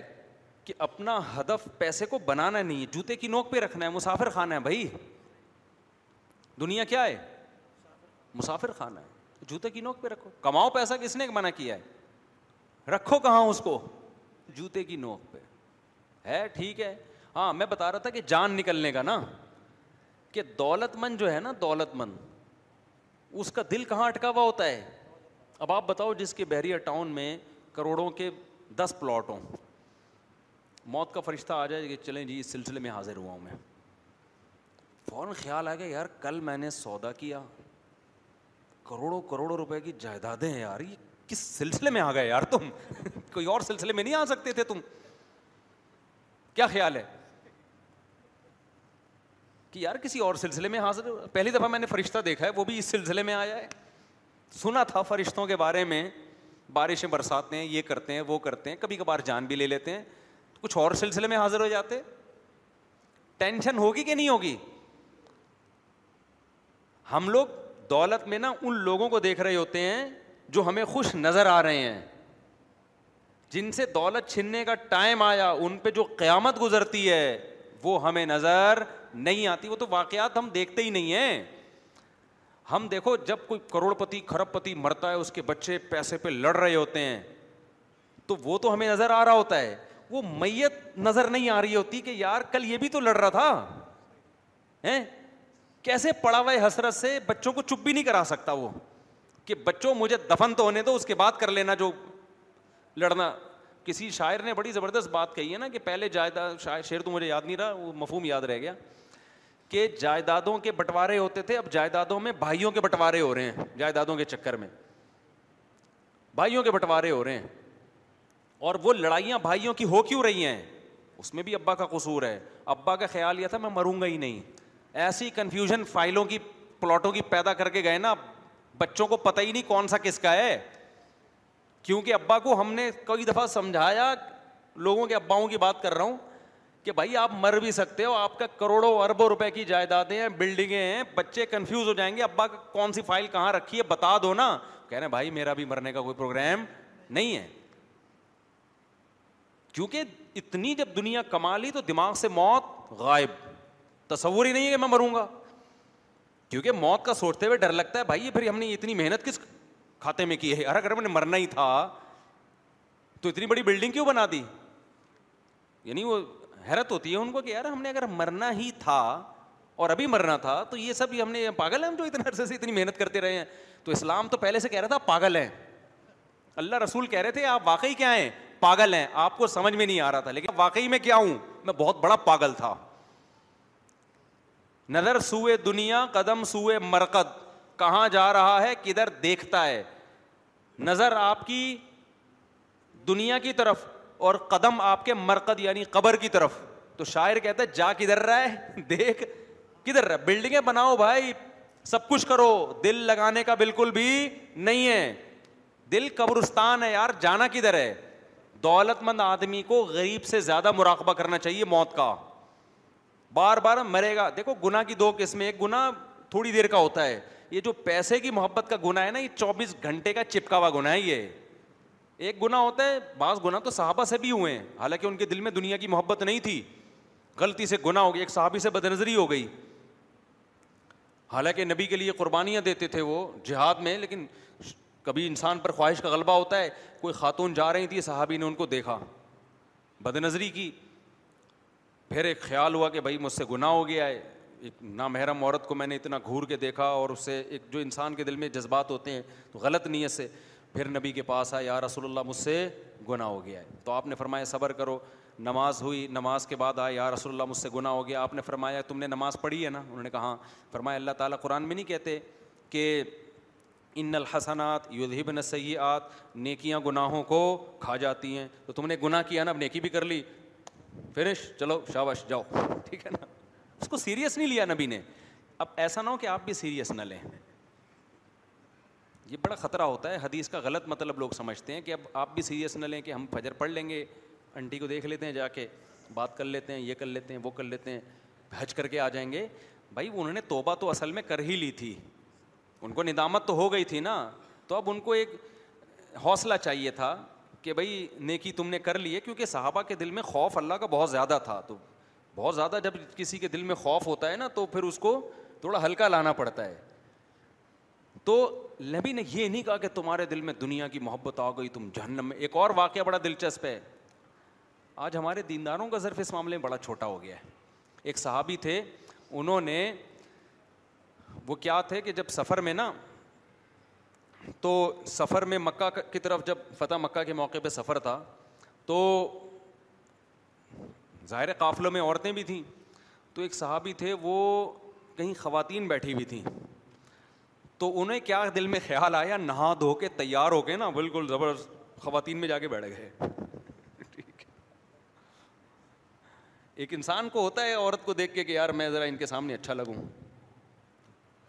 تو رسول اللہ صلی اللہ علیہ وسلم نے ان کو دیکھ لیا اور پوچھا کہ آپ یہاں کیا کر رہے ہیں ان کو بڑی شرمندگی ہوئی کہ بھائی خواتین میں میرا کوئی کام ہے نہیں تو وہ شرم کی وجہ سے نا وہاں سے غائب ہو گئے اور کہتے ہیں کہ میں پھر نبی کے سامنے کبھی نہیں آیا شرم کی وجہ سے مجھے بڑی شرم آئی نا کہ بھائی یہ مرد ہوں اور خواتین میں اور ظاہر ہے ان کی ایک انسان پہ بعض دفعہ خواہش کا غلبہ آ جاتا ہے کہ وہ کہتا ہے یار میں تھوڑا سا لیڈیز میں کیا لگوں اچھا لگوں یہ یہ چھوٹی موٹی خطائیں صحابہ سے بھی ہوئی ہیں اب ان کو غیرت تھی نا نبی سے آنکھ ملاتے ہوئے شرم آ رہی ہے کہ بھائی کیا بولیں گے تم مرد ہو اور خواتین میں کیوں بیٹھے ہوئے تھے تم آج کل کیا اب بتاؤ آج کل کا مرد میں غیرت ہی ختم ہو گئی نا بیوٹی پارلر میں مرد لیڈیز کو تیار کر رہا ہے اور پھر یوٹیوب پہ اپنی ویڈیوز بھی ڈال رہے ہیں یار آپ کے دوست نہیں کچھ آپ کو کہتے ہیں تو کیا کام کر رہا ہے یار تو کچھ اور کر لے بھائی کچھ اور کام کر لے یہ لڑکیوں پہ جچتا ہے کہ بیوٹی پارلر اور میک اپ شیک اپ تو مرد ہو کے عورتوں کو تیار کر رہے ہو اصل غیرت جب ختم ہو جائے نا تو غیرت کی کوئی ایسی لیب نہیں ہے جس میں غیرت کو ٹریس کیا جا سکے یہ محسوس کرنے کی چیز ہے تو آپ لوگ نیچے کمنٹس کیا کریں کہ بھائی آپ کیا کر رہے ہو یار اللہ نے آپ کو آدمی بنایا ہے کوئی آدمیوں والے کام کر یار آدمیوں کا بیوٹی پارلر کھول لے بھائی تو خواتین پہ تو ہمیں حیرانگی ہو ہی رہی ہے کہ مردوں سے اپنے آپ کو تیار کیسے کروا رہی ہے لیکن مجھے زیادہ حیرانگی اس مرد پہ ہوتی ہے دیکھو زنا کرنا ایک الگ چیز ہے بدکاری کرنا الگ چیز ہے وہ بھی بڑا جرم ہے لیکن کھلے عام آپ لیڈیز کو تیار کر رہے ہو اور یہ آپ کا پیشہ ہے یہ آپ بتا رہے ہو کہ میں مرد نہیں ہوں ورنہ عورت ڈرتی ہے آپ کے پاس بیٹھتے ہوئے اچھا میں نے کسی سے پوچھا کہ یار یہ بیوٹی پارلر میں اتنی عورتیں جا رہی ہیں مرد تیار کر رہے ہیں ان کو تو ان عورتوں کو ڈر نہیں لگتا کہ اس آدمی کی نیت خراب ہو گئی انہوں نے کہا یہ بندے چھکے ہو جاتے ہیں بالکل یہ آدمی کیا ہو جاتے ہیں عورت کو تو ڈر لگتا ہے کسی بندے کے ساتھ بیٹھتے ہوئے اور یہ آدمی کے آدمی ہونے کی دلیل ہے ڈرے وہ صحیح ہے سمجھ میں آ رہی ہے اس کو خوف پیدا ہو گیا بھائی یہ بندہ ہے تو یہ کس طرح کا سیٹ اپ چل رہا ہے یار تم کدھر کو جا رہے ہو یار کچھ اور کر لے میرے بھائی تو بیسیوں قسم کے رسک کے کمانے کے ذریعے ہیں بری حرکت ہے یہ مردوں کو کیونکہ اب نہیں بولو نا تو یہ چیز پھر سوسائٹی میں پھیل رہی ہے بہت سے نوجوان دیکھتے ہیں کہ وہ ہمارا وہ یوٹیوب پہ کھلے عام لڑکیوں کو تیار کر رہا ہے تو یار ہم بھی ایک کیا کھولیں گے ایک بیوٹی پارلر کھولیں گے لیکن اگر سوسائٹی میں اس کے خلاف احتجاج ہوتا رہے تو مرد کو شرم آئے گی بھائی یہ تو سوسائٹی میں ذلیل ہو گیا ہے ہم نے اپنے آپ کو ذلیل نہیں کرنا ہے تو اس لیے میں تھوڑا سا آپ کو موٹیویٹ کر رہا ہوں کہ کچھ تو نیچے کمنٹس کیا کرو نیگیٹو کیا بھائی تو بندوں والے کام کر کیا کر رہے تو آد... یہ آدمیوں پہ سوٹ نہیں کرتی یہ چیزیں سمجھتے ہو کہ نہیں سمجھتے ہو تو عورت سے زیادہ نا مرد کو غیرت دلانے کی ضرورت ہے اچھا خیر تو وہ صحابی بیٹھے تو نبی صلی اللہ علیہ وسلم کو اب وہ ان کو شرم آ رہی ہے نبی سے جب یہ نبی صلی اللہ علیہ وسلم واپس مدینہ آئے تو یہ جو صحابی تھے نا یہ نبی صلی اللہ علیہ وسلم کا گزر ہوا تو انہوں نے فوراً نماز کی نیت باندھ لی غیرت تھی نا صحابی رسول میں غیرت تھی کہ بھائی شرم آ رہی ہے کہ لوگ کیا کہیں گے کہ بھائی میں خواتین میں جا کے اور تیار ہو کے بال وال بنا کے نا بڑے سیٹ ہو گئے بیٹھ اب ان کو شرم آ رہی ہے پیغمبر سے اپنی غلطی کا احساس ہو گیا تھا ان کو غیرت تھی تو احساس کیا ہو گیا ہو گیا ان کو بھائی مجھے نہیں کرنا چاہیے تھا ایسے تو رسول اللہ صلی اللہ علیہ وسلم کے بھی کتنے پیارے اخلاق تھے کتنا بڑا ظرف تھا نبی نے یہ نہیں کیا کہ اسی موقع پہ آؤں گے کہ یہ تو بالکل اسلام سے خارج ہو گئے ہیں ان میں تو غیرت ختم ہو گئی ہے یہ اب یہ کیا تلوار اٹھائیں گے جہاد کیا کریں گے نہیں بھائی ان کو پتہ تھا آپ صلی اللہ علیہ وسلم کو پتہ تھا ان کے دل میں اللہ اس کے رسول کی محبت ہے آخرت کی محبت یہی ہے ایک شیطان نے وقتی طور پر ایک ورغلایا اور ایک مسٹیک بولو ہو گئی اور وہ مسٹیک بھی کی بیس بھی کوئی غلط نہیں تھی بذات خود ایک مردانگی تھی تو مرد کی اللہ نے ایک عورت کی طرف اٹریکشن رکھی ہے لیکن اس کا ایک جائز طریقہ رکھا ہے ایک ناجائز طریقہ ہے تو نبی صلی اللہ علیہ وسلم نے آج میں ہمارے استاذ یہ واقعہ بتا کے بتا رہے تھے ہمیں کہ آج کے دور میں اپنے کسی بندے سے اس طرح کی مسٹیک ہو جائے تو کیسا سوسائٹی میں اس کو جینے نہیں دیا جاتا اسلام دیکھتا ہے کہ بھائی اپنوں میں اپنوں سے غلطی ہو رہی ہے تو وہ اپنائیت سے فوراً نکل نہیں جاتے اور غیروں میں دو چار خوبیاں آ جائیں تو اپنے نہیں بن جاتے وہ تو نبی صلی اللہ علیہ وسلم کے اخلاق دیکھیں آپ وہ صحابی جو ہے نا پھر مسجد نبی میں انہوں نے نیت لمبی باندھ لی نماز کی بھائی جب بھی تشریف لے جائیں گے تو میں سلام پھروں گا آپ صلی اللہ علیہ وسلم وہیں بیٹھ گئے اور آپ نے فرمایا طول ما شیتا فینا ننتظرک صحابی کا نام ذہن سے نکل گیا فرمایا کہ جتنی لمبی نماز پڑھ لو ہم ادھر ہی بیٹھے ہوئے آپ کے انتظار میں آج ملاقات ہو کے رہے گی سمجھتے ہو گئے نہیں سمجھتے تو وہ ایک الگ بات ہے لیکن آج جو دنیا کی محبت کا جو جرم ہے نا خدا کی قسم یہ ان جرموں سے کئی گنا بڑا ہے کہ جو پلاٹوں سے دل لگا لیا اور بلڈنگوں سے دل لگا لیا اور دولت سے دل لگا لیا اور مرنے کے لیے تیار ہی نہیں ہے وہ صحابی جن سے یہ مسٹیک ہوئی نا میدان جیسے ہی میدان جہاد قائم ہوتا کود پڑتے میدان جنگ میں کہ بھائی جنت پہ تھوڑی اس کو ترجیح دیں گے صحیح ہے نا ایک صاحب بھی کھجور کھا رہے ہیں اور ادھر میدان جنگ ہے انہوں نے کھجور کی رغبت تھی تو کھا رہے تھے نا انہوں نے کہا کہ شہادت سامنے ہے جنت سامنے ہے اور یہ کھجور کا تھیلا خطانہ میں بہت ٹائم لگے گا اتنا ٹائم میں جنت کے حصول میں ضائع نہیں کر سکتا محبت کس سے تھی محبت آخرت سے تھی دل کو ٹھیک کرو میرے بھائی سب سے پہلے عمل بھی ٹھیک کرو لیکن دل کی ٹھیک ہونے کی ویلیو عمل سے زیادہ ہے تو اسی لیے نبی صلی اللہ علیہ وسلم نے جو دنیا سے دل اٹکانے کو تعمیر پہ پیسہ خرچ کرنے کو سب سے برا پیسہ قرار دیا نہیں کہ ناجائز ہے جتنی چیزوں پہ آپ پیسہ خرچ کرتے ہو اس میں سب سے کم تر کیا ہے حدیث میں آتا ہے سب سے بدترین چیز جس پہ پیسہ خرچ ہونا وہ تعمیر ہے کنسٹرکشن کا کام اب یہاں حدیث کا مطلب جن کو حدیث نبی کے مزاج سے واقف نہیں ہے نا ہو سکتا ہے وہ حدیث سنیں ریفرنس یاد کریں اور بولیں حرام ہے حرام نہیں ہے یہ بالکل ایسے ہے جیسے حدیث میں آتا ہے سب سے بدترین صف مردوں کی پچھلی صف ہے اب آپ نے کہا چونکہ بدترین صف ہے لہٰذا میں پچھلی صف میں کھڑا ہی نہیں ہوں گا جماعت چھوڑ دوں گا میں تو بدترین کا مطلب کیا ہے ثواب تو ملے گا میرے بھائی آپ پچھلی صف میں بھی کھڑے ہو کے نماز پڑھ رہے ہیں جماعت کا ثواب ملے گا پورا پورا ثواب ملے گا لیکن اولین کے مقابلے میں وہ سب سے کم تر کوشش کرو آگے جانے کی تو حدیث کا مطلب کیا ہے کہ بدترین چیز جس پہ پیسہ خرچ ہو وہ کیا ہے تعمیر کیا مطلب باقی چیزوں کی نسبت خوراک پہ خرچو بدترین نہیں ہے لگ رہا ہے باڈی پہ سواری پہ خرچو بدترین نہیں ہے لگ رہا ہے آپ کے کام آ رہی ہے فوراً کیش ریزلٹ مل رہا ہے تعمیر پہ جتنا خرچ ہو رہا ہے وہ آپ کیش نہیں کرا رہے کیونکہ آپ کی زندگی تھوڑی ہے اور جو سریا آپ نے ڈالا اس کی زندگی بہت لمبی ہے تو اتنا سریا ڈالنے کی کیا ضرورت اتنا پیسہ سریا تو ڈلے گا ظاہر ہے نہیں تو مر جائیں گے لوگ اگلی نسل لیکن آپ نے اتنی انویسٹمنٹ کروڑوں اربوں کی کر دی جب کہ آپ کی زندگی کیا ہے تھوڑے دن کی ہے اس لیے بدترین کہا اس کے مقابلے میں سمجھتا نہیں ہے نا بات کو یہ مطلب نہیں ہے کہ خرچ نہ کریں اس پہ تعمیر پہ بھی کریں جو کنسٹرکشن کا جن کا کام ہے ان کا تو بزنس ہی یہی ہے کھوپڑی شریف میں بات آ رہی ہے کہ نہیں آ رہی ہے تو اس لیے میرے بھائی ڈپریشن اسٹریس اس سے نکلنا ہے نا دنیا کو کیا سمجھو جوتے کی نوک پہ رکھو سالے کو سالہ بھی بولا کرو دنیا کو اپنے سالے کو برادر نسبتی بولا کرو ذرا مہذب لفظ ہے ان لا بولا کرو اور دنیا کو کیا بولا کرو سالہ تو خیر جلدی سے بات کو سمیٹ کے ختم کروں کہ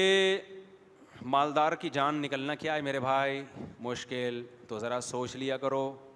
کہ آج تو آپ کو وہ دولت مند نظر آ رہا ہے اتنا پیسہ اتنی دولت اتنے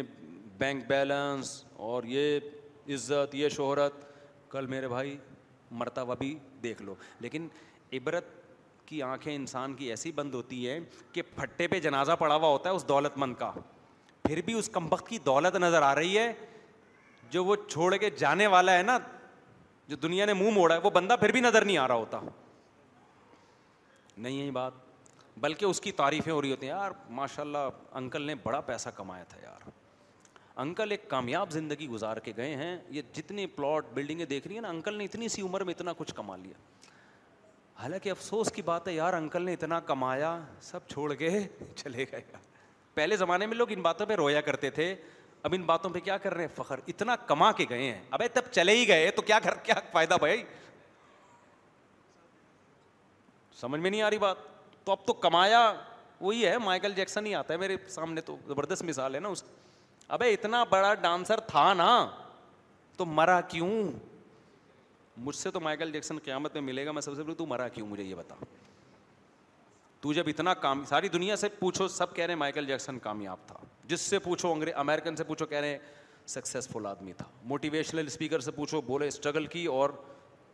عزت بھی حاصل کی شہرت بھی حاصل کی اور صحت بھی ایسی خاندانی کہ میں اور آپ اس صحت کا تصور نہیں کر سکتے تین ہی چیزیں ہوتی ہیں عزت شہرت صحت تینوں چیزیں مل گئیں کامیاب موٹیویشن اسپیکر سے پوچھو بھائی مائیکل جیکسن کامیاب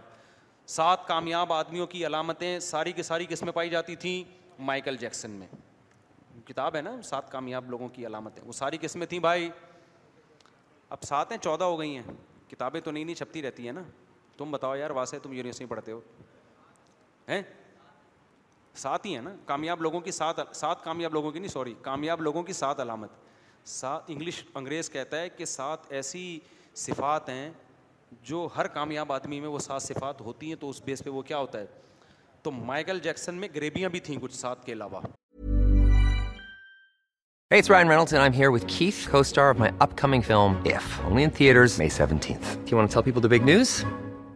All right, I'll do. It. Sign up now and you'll get unlimited for $15 a month in six months of Paramount Plus Essential Plan on us. Mintmobile.com slash switch. Upfront payment of $45 equivalent to $15 per month. Unlimited over 40 gigabytes per month. Face lower speeds. Videos at 480p. Active Mint customers by 531.24 get six months of Paramount Plus Essential Plan. Auto renews after six months. Offer ends May 31st, 2024. Separate Paramount Plus registration required. Terms and conditions apply if rated PG. Many of us have those stubborn pounds that seem impossible to lose, no matter how good we eat or how hard we work out. My solution is PlushCare. PlushCare is a leading telehealth provider with doctors who are there for you day and night to partner with you in your weight loss journey. They can prescribe FDA-approved weight loss medications like Wegovy and Zepbound for those who qualify. Plus, they accept most insurance plans. To get started, visit plushcare.com/weightloss. That's plushcare.com/weightloss.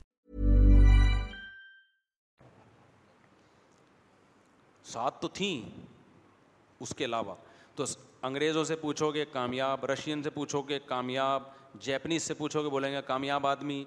مجھ سے پوچھو گے میں بولوں کامیاب تھا تو مرا کیوں میں کامیاب تھا تو مرا تو یار کیا ہو گیا اب تو ختم نا سب اتنی اسٹرگل اتنی محنت کے بعد اتنا بڑا شو ہونے والا تھا وہ تو قدرت ہونے دیتی آخری شو مجھے یاد ہے دو ہزار نو میں ہمارے دوست ہمیں دو ہزار سات تھا پتہ نہیں نو تھا دوست ہمیں بتاتے تھے مفتی صاحب مائیکل جیکسن کا بہت بڑا شو ہونے والا ہے کروڑوں اربوں روپے کے ٹکٹ بک گئے اور ایسے دوست صاحب نا بتا رہے ہوتے تھے اگلے دن میرے دوست ہیں یہاں سلمان ہیں ہماری پرانی دوست نے بتایا مجھ صاحب مائیکل جیکسن کا اِنہیں للہ ہو گیا میں نے کہا اچھا کہہ رہے ہاں وہ میں نے کہا کیسے کوئی مرڈر ہوا ہوگا کیونکہ اتنا صحت مند آدمی ڈاکٹروں کی ٹیم لے کے گھوم رہا ہے گردے شاپروں میں ڈال کے گھوم رہا ہے کہ میرا یہ والا گردہ خراب ہو گیا تو وسیم کا گردہ لگا دو فلانے کا گردہ لگا دو پتے میں پتھری پر گورنمنٹ کی طرف سے پابندی تھی مائیکل جیکسن کے جو ہمیں یعنی ہم تو اپنے الفاظ میں تعبیر کر رہے ہیں نا چھینکنے پر پابندی چھینکے گا ڈاکٹروں سے سوال ہوگا قیامت کے دن کیونکہ اتنے پیسے تمہیں دے رہا ہے تو پھر چھینک کیوں آ رہی ہے اس کو قیامت کے دن بھی سوال ہوگا نا کیونکہ ڈاکٹر تو پیسے لے رہے ہیں نا آخرت میں اللہ تا اللہ بھی تو پوچھے گا نا کہ تم نے پیسے کس بات کے لیے یہ والے سوال تو ہر ایک سے ہوں گے نا دنیا میں بھی ہوگا تو وہ سلمان ہمارے دوست ہیں انہوں نے آ کے بتایا کہ صاحب انا للہ ہو گیا انگریزوں کا انا للہ ہمارا والا نہیں تو میں نے کہا یار یہ کیا مرڈر ہوا ہے کہ نہیں ویسے ہی وہ رات کو سوئے تھے تو صبح نہیں اٹھے میں نے کہا کوئی وجہ تو ہوگی میرے بھائی اے سی بند ہو گیا تھا جنریٹر کھلا رہ گیا تھا ہمارے یہاں تو یہی ہوتا ہے نا جنریٹر کھلا رہ گیا گیس بھر گئی ہمارے یہاں بہت سارے لوگ اس طرح مرے ہیں اچھے بھلے صحت مند جنریٹر کھلا رہ گیا تھا اس وجہ سے یا کوئی زلزلہ آیا تھا چھت گر گئی تھی کیا ہوا کیا تھا انہوں نے کہا پتہ ہی نہیں چل رہا ہوا کیا میں نے کہا ڈاکٹر چھٹی پہ تھے اس دن نہیں بھائی ڈاکٹر بھی چھٹی پہ نہیں تھے سویا ہے پولیس سے بھی نہیں اٹھا تو میں مجھے مائیکل جیکسن سے کچھ نہیں ہے بھائی ہمیں تو اپنا نہیں پتا آخرت میں ہمارا کیا ہوگا کوئی شو نہیں مار رہے ہمیں کیا پتا ہمارا کیا ہوگا آخرت میں آج یہاں ممبر پہ بیٹھ کے بڑی بڑی باتیں کر رہے ہیں میرا مقصد تو اپنے آپ کو بھی سمجھانا ہے اور آپ کو بھی سمجھانا دنیا خدا کی قسم دل لگانے کی جگہ نہیں ہے اس سے بڑا احمق اور گدھا دنیا میں پیدا نہیں ہوا جو ان دیواروں اینٹوں سے دل لگاتا ہے اس لیے پیسہ کماؤ جوتے کی نوک پہ رکھے ایسے رکھو نوک بکو بھی نہیں اس پیسے کی خاطر جھوٹ بھی نہیں بولو بولا یار ہم اس کو تو جوتے کی نوک پہ رکھتے ہیں لہٰذا جھوٹ بھی نہیں بولیں گے پیسہ کمانے کے لیے کیا خیال ہے بھائی بلکہ پیسہ کمانے کے لیے غیر اخلاقی کام بھی نہ کرو بعض کام ناجائز ہوتے ہیں بعض ناجائز نہیں ہوتے غیر اخلاقی ہوتے ہیں اب دکاندار جو ہے نا روڈوں پہ آ کے کسٹمر کو گھیر رہے ہیں یہ غیر اخلاقی کام ہے بھائی تم نے دکان کھول لی شٹر اوپر کر دیا سب کو پتا یہ تمہاری شاپ ہے روڈ پہ آ کے لوگوں اب ہوٹلوں میں دیکھ لو نا آپ جا رہے ہو گے ایک دم روڈ بلاک کر کے کرنا شروع کر دیں گے تنگ ہو جاتا ہے انسان گاڑی چلانا مشکل ہو جاتا ہے جائز ہے یہ تھوڑا کیا ہے غیر اخلاق تو ایسے موقع پہ ہوٹل کو کے مالک کو چاہیے بھائی ہم نے ہوٹل کھول لیا بورڈ لگا لیا یہاں ہمارے یہاں بہترین بکرے دستیاب ہیں نہاری دستیاب ہے جو بھی ہے پبلسٹی کریں پیسہ لگائیں ایڈورٹائزمنٹ پہ اس کے بعد آپ بندہ آ جائے ٹھیک ہے نہیں آئے پیسہ زیادہ نہیں آ رہا تو لوگ بولے یار جاؤ لوگوں کے گھر جا جا کے ان کو نکال نکال کے لاؤ آپ بولو یار ہم یہ کام ہم نہیں کرے گا عزت کے ساتھ کمائیں گے لوگ کہیں گے پیسہ نہیں آئے گا بولو پیسہ ہماری جوتے کی بولو پہ ہائے ہائے ہائے ہائے ہائے اللہ کرے یہ کھوپڑی میں یہ باتیں آ جائیں بولے پیسہ ہمارے کس پہ ہے جوتے کی نو آ گیا ٹھیک ہے نہیں تو بھاڑ میں جائے کیا کرنا ہے کما کے روٹی تو مل رہی ہے نا سمجھتے ہو کہ نہیں سمجھتے تو کمپٹیشن ہے جس کی وجہ سے انسان کس میں جا رہا ہے اسٹریس میں ڈپریشن میں اس کمپٹیشن کو کیا کرو ختم دوسروں کی دولت دیکھو ہی نہیں بھائی اس نے کتنا کما لیا آپ بولو یار اللہ نے مجھے میری اوقات سے زیادہ نہیں بلکہ بہت زیادہ دیا ہے یار ہم تو یاد ہے ہمیں اپنا زمانہ اپنے مسائل بتانے نہیں چاہیے انسان کو ٹھیک ہے نا لوگ کہتے ہیں اپنی باتیں شروع کر دیتے مولوی صاحب ہم تو جب مدرسے سے فارغ ہوئے تو ہماری اتنی تھوڑی سی تنخواہ تھی اس میں پہلی شادی نہیں جچتی تھی دو کی تو بات بھی کرتا ہوا آدمی اچھا نہیں لگتا تھا ہم چار کی باتیں کر رہے تھے اس وقت اور اتنی خوش زندگی لوگ میرے سے میری تنخواہ پوچھتے تھے ایک دن ایک صاحب میرے گھر میں آئے ان دنوں میں بڑے دولت مند تھے دوستی تھی میری تو وہ کوئی کام تھا نا گھر میں مینٹیننس وغیرہ کا جب وہ آئے تو انہوں نے میرا گھر دیکھا اتنا چھوٹا چھوٹے دو کمرے یہ بات پرانی بات ہے وہ جو تھے نا وہ وہ میرے گھر آیا بولے دو کمرے آپ کے کے گھر میں گزارا اور بچے کتنے کتنے تھے تھے ٹوٹل تو بچوں کی ان اہلیہ سے میرے پانچ بچے تین میرے دو جہیز والے پانچ بچے اس گھر میں رہ رہے تھے جب اس نے کہا نا کہ یار اتنے چھوٹے گھر اور اتنا سا کچن اتنا سا واش روم کیسے گزارا تو اس کے بتانے کے بعد مجھے تھوڑا سا ہلکا سا وہم ہوا کہ چھوٹا گھر ہے ورنہ خدا کی قسم میں یہ سمجھ رہا تھا میری یہ اوقات نہیں ہے اب آپ یہ نہ سمجھو کہ ہم کوئی غریبوں کے خاندان میں پیدا ہوئے ہیں صحیح ہے نا ممکن ہے کسی کے ذہن میں آیا کہ اصل میں غریبوں کے خاندان میں پیدا ہوئے تو ظاہر ہے وہ جھگیوں سے نکل کے شاید تو مجھے یاد ہے ہمارے حضرت نے تربیت تربیت ایسی کر دی تھی میری ہوئی نہیں ہوئی لیکن ان کی باتیں ایسی تھیں ہمیں وہ دو چھوٹے چھوٹے لگ رہے تھے میری اوقات سے کیا ہیں تو میں نے کہا یہ کیسی باتیں کر رہا ہے یار اور اس اس کا اتنا بڑا گھر تو میرے ذہن میں یہ آیا کہ اللہ کا کتنا بڑا فضل ہے اللہ نے مجھے اس جیسا نہیں بنایا اللہ نے مجھے اس جیسا اب وہ دوست کو پتہ نہیں چلے گا پرانا قصہ ہے کہ اللہ کا شکر اللہ نے مجھے اس جیسا نہیں اتنے بڑے گھر میں رہ رہا ہے پھر بھی خوش نہیں ہے اور ہمارا اتنا چھوٹے چھوٹے سے دو کمرے تھے اور مجھے یہ تھا کہ پانچ بچے کے الحمد للہ دو سوتیلے بھی رہ رہے ہیں اس میں سمجھ رہے ہو نا تو میرے ذہن میں تھا کہ کہ جو ہے کیا نام ہے ایک کمرہ بچوں کے لیے ہو گیا ایک گھر والوں کے لیے ہو گیا اور کیا چاہیے یار دو ایک ایکسٹرا کمرہ بچوں کے لیے اللہ نے الگ سے دے دیا ہمیں تو اس پہ خوشی ہو رہی تھی دل سے کہہ رہا ہوں یعنی اوپر اوپر سے نہیں کہہ رہا اور میں اس وقت نظر بس سے بچنے کی دعائیں پڑھتا تھا کہ اللہ مجھے نظر بس سے بچایا یار اللہ نے مجھے اتنا دے دیا نہیں آئی بات سمجھ میں کیونکہ میں کہتا تھا یار لوگوں کی تو ایک ایک بیوی ہے میری کتنی ہے ٹوٹل دو ہیں سمجھ رہے ہو نا ٹوٹل دو اور دونوں کی رہائش کا بندوبست اللہ نے دے دیا اتنا خوش تھا میں اب بھی ہوں الحمد للہ پہلے بھی اب اب تو خیر بہت پہلے سے وہ بارہ کروڑ والی بات تو غلط ہے لیکن پہلے سے کافی بہتر حالات ہو گئے سمجھتا نہیں ہے نا بات کو تو ہم تو بھائی دیکھتے ہی نہیں تھے آپ کہہ سکتے ہیں اصل میں شہرت تو تھی نا اس وقت تو شہرت بھی نہیں تھی میرے بھائی اس وقت تو اچھا پھر ہم شادی بھی ایسے موقع پہ کر رہے ہیں کہ یار اور بچے آ جائیں بچے بھی نہیں ہم نے روکے ہم نے کہا یار جب بڑے ہوں گے تو اللہ جب ابھی انتظام کیا تو وہی ہو گیا جیسے جیسے بچے بڑے ہوتے گئے اللہ نے گھر کا بھی سائز بھی کیا کرتا کر دیا بڑا کر دیا تو یہ تو خود بخود ہوتا ہے ساری چیزیں تو حضرت کے بچے جب بڑے ہو گئے تو حضرت کہتے ہیں ان کی شادیوں کی عمر ہوئی تو حضرت کہتے ہیں میں نے سوچا کہ اب ان کی شادیاں بھی کرنی ہیں دیکھو پیسے ہیں نہیں اور بچوں کی شادیاں بھی کر رہے یہ جو بیٹھا ہوا ہے نا سامنے ہمارا بھانجا واسے تمہارے بڑے بھائی کا نام کیا ہے رافے آٹھ سال اس کو فارغ ہونے میں لگیں گے اس کے بعد عالم بنے گا پھر مفتی بنے گا اس کے بعد کہیں کمانے کی سوچے گا ابھی سے اس کے ابا نے اس کی شادی اپنے خرچے پہ کر دی ہے نہیں آئی بات سمجھ میں کیوں کیونکہ ان کے ابا اور میں جو ہے نا ایک ہی ساتھ پلے بڑے ہیں ایک ہی شیخ سے بیت ہوئے تھے دونوں ایک ہی دن میں تو جو ہماری کھوپڑی میں جو سافٹ ویئر حضرت نے انسٹال کیے ان کے ابا کی کھوپڑی میں وہ والے سافٹ ویئر انسٹال ہوئے ہیں تو آپ دیکھ لو اچھا والا پلا پلا ہے ابھی اس کی بھی شادی نکاح ہو گیا رخصتی باقی ہے حالانکہ کما کچھ بھی نہیں رہا یہاں بیٹھا ہوتا ہے کیمرے کے یوں یوں کر رہا این یعنی یونیورسٹی پڑھ رہا ہے بعض لبرل لوگ کہیں گے اچھا بچوں کو برباد کر دیا برباد نہیں کیا بھائی کیا کر رہا ہے یونیورسٹی میں پڑھ رہا ہے اور ابا نے ہوم اسکولنگ کے ذریعے گھر میں پڑھایا ہے اسکول نہیں بھیجا تھا ان کو آٹھویں یا نویں تک نائنتھ کلاس میں پھر کہیں بورڈ کا امتحان دلوانے کے لیے بھیجا سارا گھر میں پڑھایا یونیورسٹی میں پڑھ رہا ہے ماشاء اللہ ابھی ایک آدھ سال میں انجینئر بن جائے گا سمجھتے ہو کہ نہیں سمجھتے تمہارے بھی آنا شروع رشتے بیٹا تو اس کا تو ہو گئی ہے بھائی اب اس کی میں دوسری کی بات نہیں اس کی سانس مجھے مارے گی پکڑ گیا تو اب کیا مسئلہ ہے تو ہم تو دیکھ رہے ہیں یار ہمارے وہ دوست بھی ماشاء اللہ خوش ہیں اور جو ہمارے دوسرے اسکول کے دوست تھے نا جو کہتے پہلے اپنے پاؤں پہ کھڑے ہوں گے ایکچولی پہلے یہ ہوگا اب تک وہ کمارے چھڑے چھاٹ گھوم رہے ہیں ان میں بہت سے اب سال ہے تم بڑھاپے میں بچے پیدا کر کے یار تم چھوڑ دو رہنے دو اب دو چار سال کی بات ہے چھوڑ دو بچوں کی خوشیاں کب دیکھو گے تو کیا زندگی اپنے لیے عذاب بنا دیا یار موٹیویشنل اسپیکر کہتے ہیں نا پیسہ ہی سب کچھ نہیں ہوتا پھر وہ اس یہ بات بتانے کے ڈھائی تین لاکھ روپے لے رہے ہوتے ہیں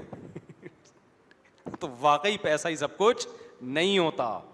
پیسہ کمانے کی فکر کرتے رہو باقی سارے کام ساتھ ساتھ کرتے رہو اور پیسے کو کہاں رکھو جوتے کی نوک پہ عزت کے ساتھ کماؤ آ گیا ٹھیک ہے نوٹ چھاپو ہم تو کہتے ہیں مسلمان زیادہ پیسہ کمائے اس سے دین کو بہت فائدہ ہوگا اور کماؤ یار ڈبل کر دو ایک تاجر ملے مجھے انہوں نے کہا میری کروڑوں کی آمدن ہے تو میں اب مزید بزنس نہیں بڑھانا چاہتا میں نے کہا آپ کا تو دماغی صحیح نہیں کام کر رہا کہہ رہے مجھے کیا ضرورت ہے میں نے کہا ضرورت تو کروڑوں کی بھی نہیں ہے ضرورت تو آپ کی دس پندرہ ہزار میں جو ضرورت جس کو شریعت کہتی ہے وہ پوری ہو جائے گی تو آپ جو دو تین کروڑ منتھلی کما رہے ہو اس کی بھی ضرورت نہیں ہے کیا ضرورت ہے ہزار ہزار گز کے گز کے بنگلے روزانہ گاڑیاں چینج کر رہے ہو کیا ضرورت ہے کہتے ہیں پھر کیوں ڈبل کر دوں میں نے بس ختم کر رہا ہوں میں نے کہا اس لیے کرو کہ اتنا پیسہ جب مسلمان کے پاس ہوگا تو اس سے اسلام مضبوط ہوگا ملک مضبوط ہوگا ہم نے پاکستان کو بھی تو مضبوط کر رہے ہیں کہ ہمارے حکمرانوں نے تو جو کرنا تھا کر لیا ہم بھی اگر غریب ہو جائیں گے تو حکمران بھی غریب عوام بھی غریب ملک کا بیڑا غرق تو پیسہ میں نے کہا آپ اپنے لیے قوم کے لیے کماؤ نا میرے بھائی دین کے لیے کماؤ ملک کے لیے کماؤ تو میں نے کہا پلاننگ کرو ڈبل ہو جائے یہ وہ کہہ رہے ہیں مولوی ہو کے کیسی باتیں کر رہے ہیں یہ مولوی ہو کے مجھے پیسہ کمانے کی ترغیب دے رہے ہیں میں نے کہا بھائی دل نہیں لگاؤ رکھو جوتے کی نوک پر لیکن اگر پلاننگ کر کے اس کو ڈبل کر سکتے ہو تو کیا کرو ڈبل حضرت عثمان پیسہ نہ کماتے تو آج حضرت عثمان کے کنویں ہوتے مدینہ میں جن کی ہم زیارت کے لیے جاتے ہیں کتنا ثواب کما لیا یار حضرت عثمان نے چودہ سو سال سے اس کنویں سے لوگ پانی پی رہے ہیں سمجھ میں نہیں آ رہی بات حضرت عمر نے اس وقت باغ خرید کے وقف کیا تھا وہ ربا مساکین کے لیے آج بھی وہ مدینہ میں باغ موجود ہے تو میں نے کہا اس نیت سے رکھو کس پہ جوتے کی نوک پہ تو دل ول لگانے کا میرے بھائی بالکل بھی نہیں ہے تو بات کہاں سے چلی تھی چلو جہاں سے چلی تھی اسی میں خیر ہوگی سورہ الحقہ اگلے ہفتے ان شاء اللہ اس کو لے کے چلیں گے اللہ تعالیٰ ہمیں سمجھنے کی عمل کی توفیق عطا فرمائے نماز کے بعد پندرہ منٹ مسائل کا سیشن ہوگا جو بیٹھنا چاہیں بیٹھ سکتے ہیں جانا چاہیں جا سکتے ہیں اللہ تعالیٰ عمل کی توفیق سے کون ملنے آیا ہے مسافہ کر لیں سیلفی لے لیں ذرا ان کے ساتھ جلدی پاکستان اور بنگلہ دیش کے تعلقات اچھے ہونے چاہیے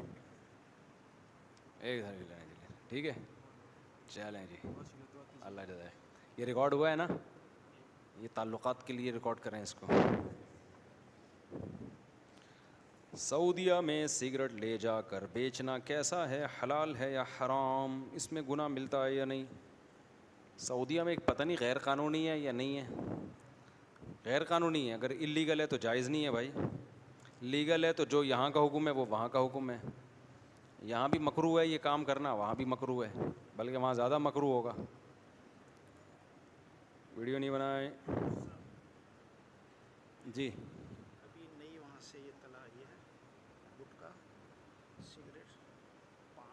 ہاں سب پابندی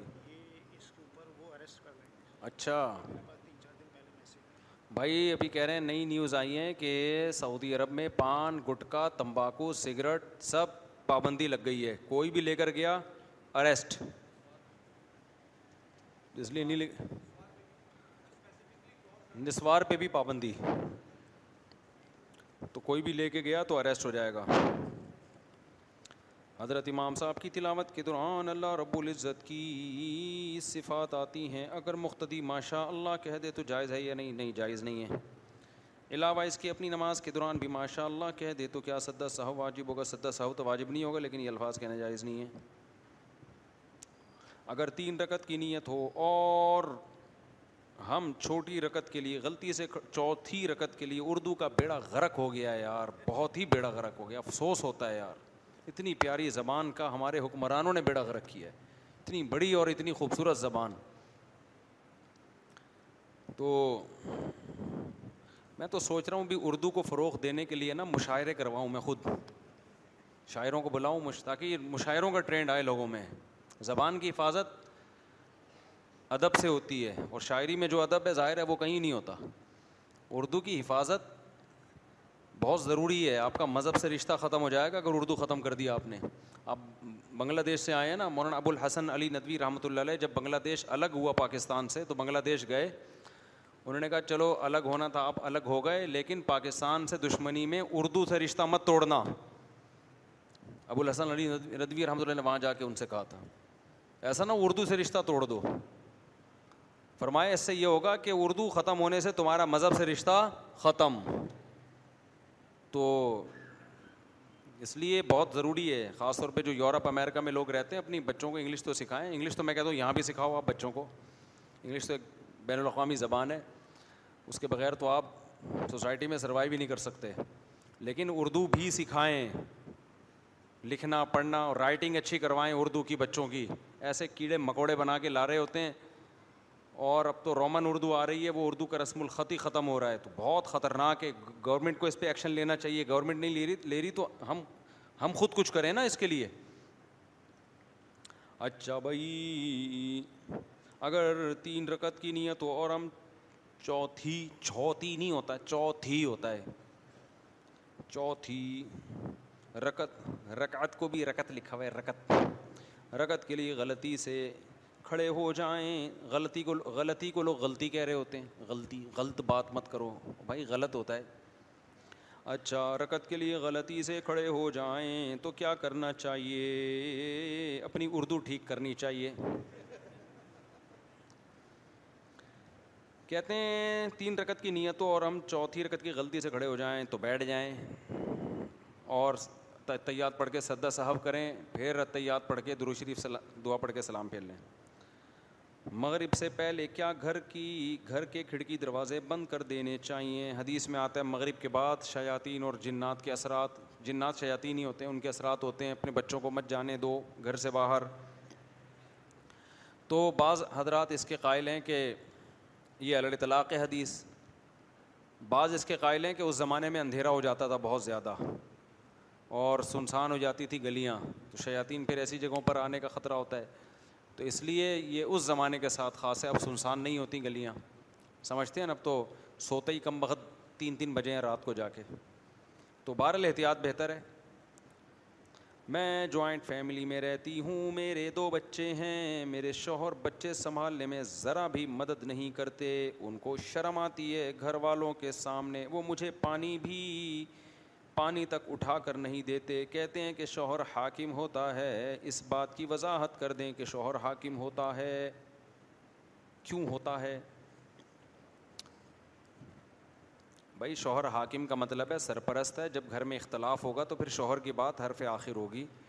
باقی یہ کہ بیوی کو چاہیے کہ شوہر کی خدمت کرے لیکن یہ تو کوئی ایسی بات نہیں اس کے ہاتھ میں بچہ ہے وہ کہہ رہی ہے آپ پانی پلا دیں اس کو ظاہر ہے بچہ رکھنا پڑے گا پھر جانا پڑے گا تو آپ خود اٹھ کے پلا دیں اس میں کوئی میرا خیال ہے اتنی کوئی غیرت اور اس کا مسئلہ نہیں ہے ایک دفعہ کوئی میاں بیوی کی طرح جھگڑا ہو رہا تھا تو وہ بھی شوہر کام نہیں کرتا تھا نا ذرا بھی ہاتھ نہیں بٹاتا تھا تو میں نے کہا مجھے دیکھے میں جھاڑو بھی لگاتا ہوں پھر میں نے کہا استفر اللہ استفر اللہ میں نے اپنا واقعہ سنایا میں نے کہا بھائی دیکھو ہم سے عبرت حاصل کرو ہم بھی گھر والوں کے کام میں کبھی کبھار زیادہ نہیں ہے تو گھر والے بھی سنتے ہیں جھوٹ نہیں بول سکتا میں تو زیادہ نہیں کام میں ہاتھ بٹاتا کبھی کبھار ہم بھی بٹا دیتے ہیں ایک دفعہ تو میں جھاڑو لگاتا ہوا پکڑا گیا تھا گھر کا دروازہ کھلا ہوا تھا کوئی فیملی آ گئی اوپر تو میرے ہاتھ میں تھی جھاڑو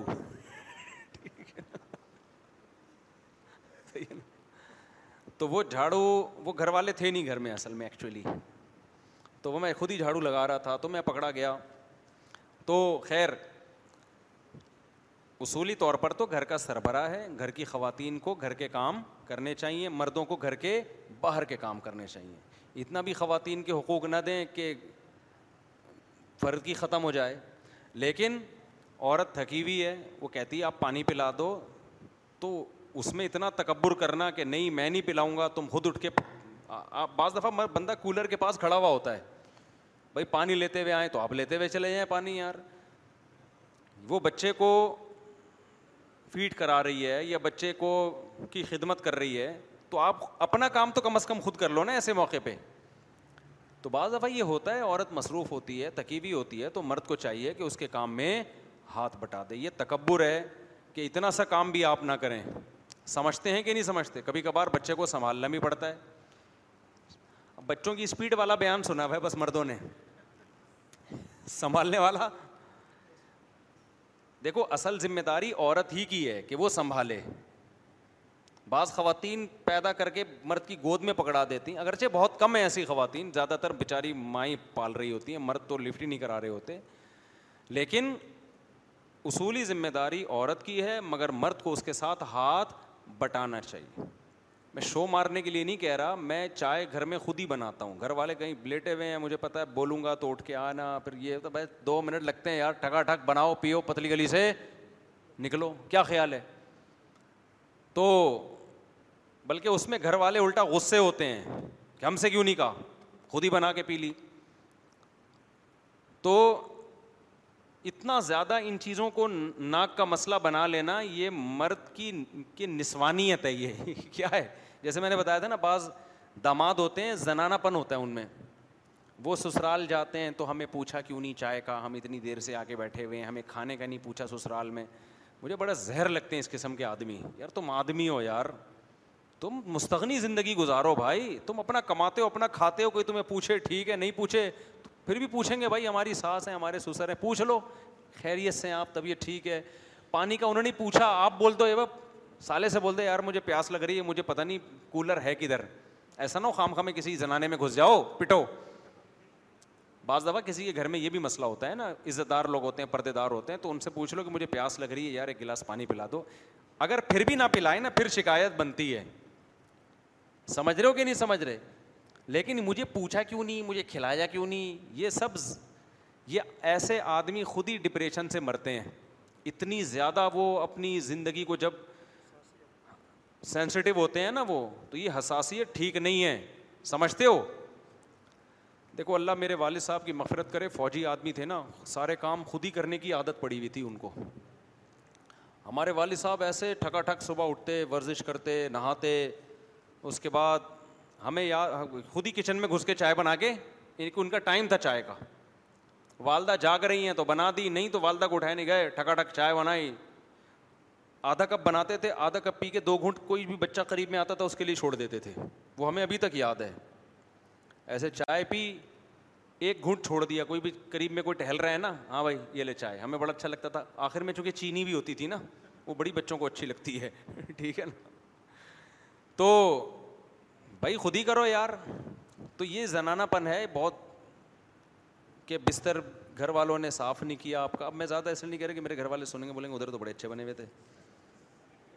ادھر تو بڑے اچھی اچھی باتیں کر رہے تھے گھر میں تو ایسے ہو نہیں کیا کریں اب گھر والے بھی سن رہے ہوتے ہیں نا یوٹیوب نے سب چیز اوپن کر دی ہے تو ہونا ایسے ہی چاہیے ٹھیک ہے نا بہرحال میں تو ایسا اتنا تو ہے کہ گھر میں کھانا پکا ہوا ہوتا ہے تو میں کھا لیتا ہوں نہیں پکا ہوا ہوتا صرف پوچھتا ہوں پکا ہوا ہے کہ نہیں ہے گھر والے بتا دیں ہاں بنا ہوا ہے کھا لیا نہیں بنا ہوا ہے تو اس پہ مجھے نہیں یاد پڑتا میں نے کبھی ٹینشن دی ہو گھر والوں کو کیوں نہیں بنا ہوا اس گھر میں چلے گئے وہاں بھی نہیں بنا ہوا اس گھر میں چلے گئے کہیں بھی اگر نہیں بنا ہوا ہے ہوٹل سے کسی کو بولا یار لے آیا یار آج بھوک لگ رہی ہے کیونکہ غلطی اس میں میری ہوتی ہے میں بتانا ہی بھول گیا ہوتا ہوں گھر والوں کو جب بھول گیا بتانا تو بس بنا ہوا ہے ٹھیک ہے نہیں بنا ہوا ہے تو بھی ٹھیک ہے تو اس لیے اور اگر میں گھر میں کبھی کہہ دوں بھائی کھانا بنا لینا گھر والے کہتے ہیں بھائی ہمیں کام ہے تو میں دوبارہ نہیں کہتا چلو ٹھیک ہے نہیں بناؤ کوئی مسئلہ نہیں یہ چیزیں اتنی امپورٹنٹ نہیں ہیں جتنا ان کو ویلیو بولو دے دی گئی ہے اچھا میں جو پراٹھے ہوٹل کے کھاتا ہوں نا اس لیے نہیں کہ گھر والے ناشتہ نہیں بنا کے دیتے مجھے میرا تو گھر میں جھگڑا ہوتا ہے کہ آپ گھر میں ناشتہ کرو وہ مجھے پراٹھا ہوٹل کا پسند ہے وہ گھر میں بنتا نہیں ہے اس لیے سمجھتے ہو کہ نہیں سمجھتے تو یہ جو کھانے پینے کے مسائل ہیں ان میں گھر والوں کو ٹینشن بولو مت دیا کرو اس میں ضرف تھوڑا کیا رکھو دیکھو عورت کی بنیادی ذمہ داری نسل پیدا کرنا اور نسل کو سنبھالنا ہے یہ کام اگر وہ کر رہی ہے نا تو یہ خاندانی کام ہے بلکہ میں تو یہاں تک کہتا ہوں اللہ نے اگر پیسہ دیا ہے اور آپ کی بیوی نے آپ کو بچہ دے دیا اللہ نے پیسہ دیا اس بچے کے لیے بھی آیا رکھ لو ایک بیگم سے بولو کہ بچے کی ٹینشن بھی اگر اللہ نے پیسہ دیا تو یہ ٹینشن تمہاری نہیں ہوگی یہ کون اٹھائے گی ملازم رکھوں گا گھر میں اگر اللہ نے پیسہ دیا ہے سمجھتے ہو کہ نہیں سمجھتے تاکہ وہ یہ نہ کہے کہ بچے نہیں پل رہے مجھ سے ٹھیک ہے نا نہیں یاری بات جن کو پیسہ ہے نہیں پیسہ دیا تو وہ تو نہیں کر سکتے نہیں یہ جن کو اللہ نے پیسہ دیا ہے وہ بیگم سے کہیں نسل مت روکو مجھے اولاد زیادہ چاہیے رہا مسئلہ کہ تم سے پلتے نہیں ہیں تو پلنے کے لیے میں آیا رکھ لوں گا دائی رکھ لوں گا ملازم قرآن نے جگہ جگہ دائیوں کا ذکر کیا ہے ول دا تو یور اولاد ہُنا اولین کاملین مائیں اپنے بچوں کو دو سال تک دودھ پلائیں اگر مکمل دودھ پلانا چاہتی ہیں اور فعین ارادہ فصال منہما و تشاور فنا جلا علیہما وہ آیت کیا ہے دائی کے بارے میں اسپیشل وعین ولا جنا علیکم انتستر تَستر دی اولادم کوئی گناہ نہیں ہے تم بچے کو دودھ پلانے کے لیے کسی کو ملازمہ رکھ لو قرآن ذکر کر رہا ہے سمجھ میں نہیں آ رہی بات قرآن کہہ رہا ہے اس میں بھی کوئی گناہ نہیں ہے کہ میاں بیوی آپس کی رضامندی سے دودھ پلانے کے لیے بھی کسی تھرڈ کسی عورت کو رکھ لیں اللہ کی نظر میں اس میں کوئی حرج نہیں ہے ظاہر ہے یہ کون کرے گا مالدار لوگ آج مالدار خواتین کہتی ہیں نا ایکچولی ہم سے بچے ایکچولی بچے نہیں پلتے ہم سے اتنی ٹینشن ہے آفس وہ صبح اٹھنا بھی پڑتا ہے اس کے لیے بہت کام ہے نا صبح اٹھنا پڑتا ہے ٹھیک ہے نا اٹھنا پڑتا ہے اس کے لیے پھر کھانا بھی ہے پھر جو ہے وہ بیوٹی پارلر بھی جانا ہے تو ٹائم ہی نہیں ہے اور مفتی صاحب بیان کرتے ہیں جی نسل بڑھاؤ تو بھائی اگر اللہ نے آپ کو اتنا پیسہ دیا آپ کے میاں کو چاہیے نسل مت روکو بچے دودھ پلانے کے لیے بھی کسی آیا کو رکھ لو آپ سمجھتے ہیں عرب ایسا کرتے تھے عرب میں جو مالدار لوگ ہیں وہ یہ کرتے تھے کہ بچہ جب پیدا ہو گیا تو گاؤں دیہات میں آیا کو دائی کے پاس نبی صلی اللہ علیہ وسلم کو بھی تو حضرت حلیمہ نے پالا ہے نا عرب میں رواج تھا یہ کوئی بات نہیں بھائی اجرت پہ اور کوئی عورت رکھ لی جائے جو اس کو فیٹ کرائے گی بچہ تو آپ ہی کا ہے نا وہ تو اللہ نے زیادہ پیسے دیے یہ جو آج کل بچوں کے کوئی ہاؤس بھی کھل گئے ہیں کیا کہتے ہیں اس کو یار ڈے کیئر ڈے کیئر تو ڈے کیئر میں بھی بچے پالے جا سکتے ہیں چھوٹا بچہ ہو تھوڑا سا بڑا ہو جائے پھر وہ اخلاق خراب ہوں گے اس کے زیادہ ٹینشن بچے کی ڈھائی سال تک ہوتی ہے دو سے ڈھائی سال تک قرآن بھی کہتا ہے ڈھائی سال کی ٹینشن زیادہ ہے اور حقیقت نہیں ہے وہ ایک ایک منٹ ماں بچے سے دور نہیں ہو سکتی تو یہ ڈھائی سال کے لیے مالدار مائیں کیا کریں گی نسل مت روکیں بھائی بچہ پیدا کر کے ڈھائی سال کے لیے ڈے کیئر میں جمع کرا دیں نہ پیدا کرنے سے بہرحال بہتر ہے نسل روکنے سے بہتر ہے ڈے کیئر میں جمع کرا دیں ڈھائی سال تک بچے کو تربیت کی ضرورت نہیں ہوتی ڈھائی سات سال تک نہیں ہوتی سات سال کے بعد پھر اس کو تربیت کی ضرورت ہوتی ہے اخلاق بگڑتے ہیں پھر کہیں اور نہ ہو پھر ماں باپ کے پاس رہے اور وہ عمر ایسی ہوتی ہے کہ اس میں کوئی ٹینشن بھی نہیں یہ تو ان لوگوں کے لیے جو بچوں کو ٹینشن سمجھتے ہیں ورنہ حقیقت میں تو بچہ بڑا پیاری چیز ہے یار بچہ تو انٹرٹینمنٹ کے لیے ایک ایسی زبردست کھلونا ہے آپ کے پاس کہ ماں تو زیادہ خوش ہوتی ہے بچے سے وہ تو چھوڑتی نہیں ہے وہ تو وہ تو ہمیں فیملی پلاننگ والوں نے الو بنا دیا لیکن چلو الو بنی گئے ہیں نبی صلی اللہ علیہ وسلم کے دور میں تو دائی جو حضرت حلیمہ کو دیا گیا یا اس دور میں گاؤں میں وہ تو بچے کی صحت کی وجہ سے کہ دیہات میں رہے گا بچہ تو زبان خالص سیکھے گا اور صحت اچھی ہوگی یہ نیت ہوتی تھی اچھا بھائی تو ان کے میاں کو چاہیے بھائی گھر کے کام کاج کیا کرو بیگم کا ہاتھ بٹایا کرو حدیث میں نبی صلی اللہ علیہ وسلم گھر والوں کے ساتھ کاموں میں ہاتھ بٹایا کرتے تھے سمجھتے ہو اور اس میں تکبر کرنا یہ ٹھیک نہیں ہے بری بات ہے مفتی صاحب میرے میری امی کا انتقال تیرہ دسمبر تیرہ ستمبر دو ہزار بائیس کو ہوا تھا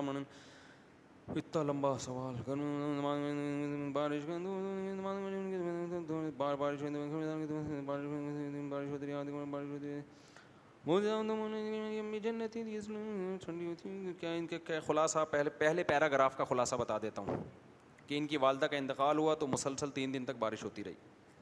میری والد کی بہت خدمت کی تھی والدہ نے والد کی بہت خدمت کی تھی میری امی سچ میں جنتی تھی کہ قبر پہلے سے ٹھنڈی ہو گئی تھی دیکھیں بارش کا یا قبر میں بارش کا ہونے کا اعمال سے کوئی تعلق نہیں ہے تو اگر آپ کی والدہ نے آپ کے والد کی بہت خدمت کی تھی تو یہ ایک جنت والا عمل ہے نبی صلی اللہ علیہ وسلم نے فرمایا وہ عورت جنت میں نہیں جا سکتی جس کا شوہر اس سے راضی نہیں ہے اس کی اپنی کوتاہیوں کی بعض شوہر تو دماغی خراب ہوتا ہے نا ان کو تو راضی ہونا ہی نہیں ہے لیکن اگر عورت کی کوتاہیوں کی وجہ سے شوہر ناراض ہے تو اگر کسی عورت کا شوہر اس سے خوش ہے اور خوش ہونے کی علامت یہ کہ مرنے پر افسوس ہو رہا ہو بعض میاں ایسے ہوتے ہیں کہ اوپر اوپر سے رو رہے ہوتے ہیں وہ میں نے کتے والا لطیفہ سنایا تھا دوبارہ سنا دیتا ہوں ایک آدمی کی بیوی کو کتے نے کاٹا تو بیچاری کم عمری میں ہی مر گئی وہ اب تعزیت کرنے والوں کی ایک لائن لگی ہوئی تھی لائن توڑ کے بیچ میں سے ایک بندہ آیا اور اس سے کہتا ہے یار ایک دن کے لیے کتا چاہیے مجھے اس نے تھپڑ لگایا بولا بغیرت جا کے لائن میں کھڑا ہو جا تیرا کیا خیال ہے یہ تعزیت کے لیے آئے ہوئے سارے کتے کے لیے آئے ہوئے ہیں یہ سارے کس کے لیے آئے ہوئے ہیں کتے کے لیے آئے تو اوپر اوپر سے تو سب تعزیت کر رہے ہیں اندر کہانی کیا تھی تو اگر عورت کے مرنے پر واقعی شوہر کو غم ہوا ہے تو یہ اس کی علامت ہے کہ یہ واقعی وفادار تھی اور شوہر اس سے راضی تھا تو بہر اللہ آپ کی والدہ کی مغفرت فرمائے کہہ رہے ہیں میں شادی شدہ میرے شوہر بہت اچھا یہ خاتون نے پوچھا میں شادی شدہ میرے شوہر بہت اچھے ہیں امی کی گلی میں ہی رہتی ہوں میں اپنی والدہ کے اور میں والدہ کے بنا نہیں رہتی تھی مگر جب سے دنیا تو مجھے روزانہ خواب میں نظر جاتی ہے ان کی بہت کمی محسوس ہوتی ہے میرا دل کرتا ہے ان کے پاس چلی جاؤں کیا میرے مرنے کے بعد والدین کو ہاں ملیں گے مجھ سے دیکھیں یہ تو اچھی بات ہے والدہ والدہ کے مرنے کے بعد ان کو یاد کرنا یہ تو محبت کی علامت ہے آج کل تو لوگ اولادوں کو ماں باپ کو بھولے ہوئے ہیں تو لیکن یہ ہے کہ صبر کرنا چاہیے نا اس ٹینشن کو بڑھانا نہیں چاہیے تو سب کے ماں باپ نہیں جانا ہے آپ نے بھی جانا ہے یہ شکر ادا کریں ایمان پہ گئے ہیں ماں باپ ان کے والدین دونوں فوت ہو گئے تو اب ٹینشن لینے کی شریعت نے اجازت نہیں دی ہے اسی غم کو لے کے بیٹھے رہیں بیٹھے رہیں بیٹھے رہیں تو اس سے عمل میں انسان پیچھے ہو جاتا ہے صحت شریعت میں مقاصد شرعیہ میں سے ہے کہ اپنی صحت کو صحیح رکھا جائے رہا مسئلہ یہ کہ آخرت میں ملاقات ہوگی بر آخرت تو بعد میں موت کے بعد ملاقات ہو جاتی ہے کتنے صحابہ موت کے وقت خوش تھے بعض خوشی سے رو رہے تھے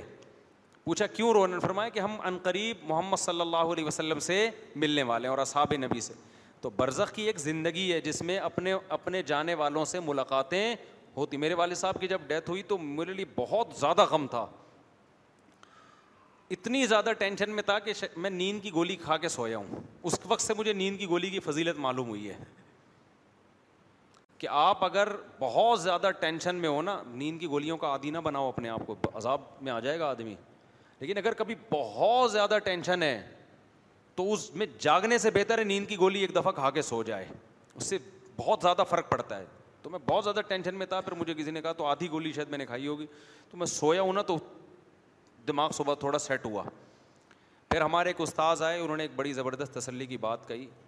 کہ بھائی والد صاحب نے جانا تو تھا آج نہیں تو کل جاتے تو آپ سے خوش تھے میں نے کہا ہاں خوش تھے انہوں نے کہا اگر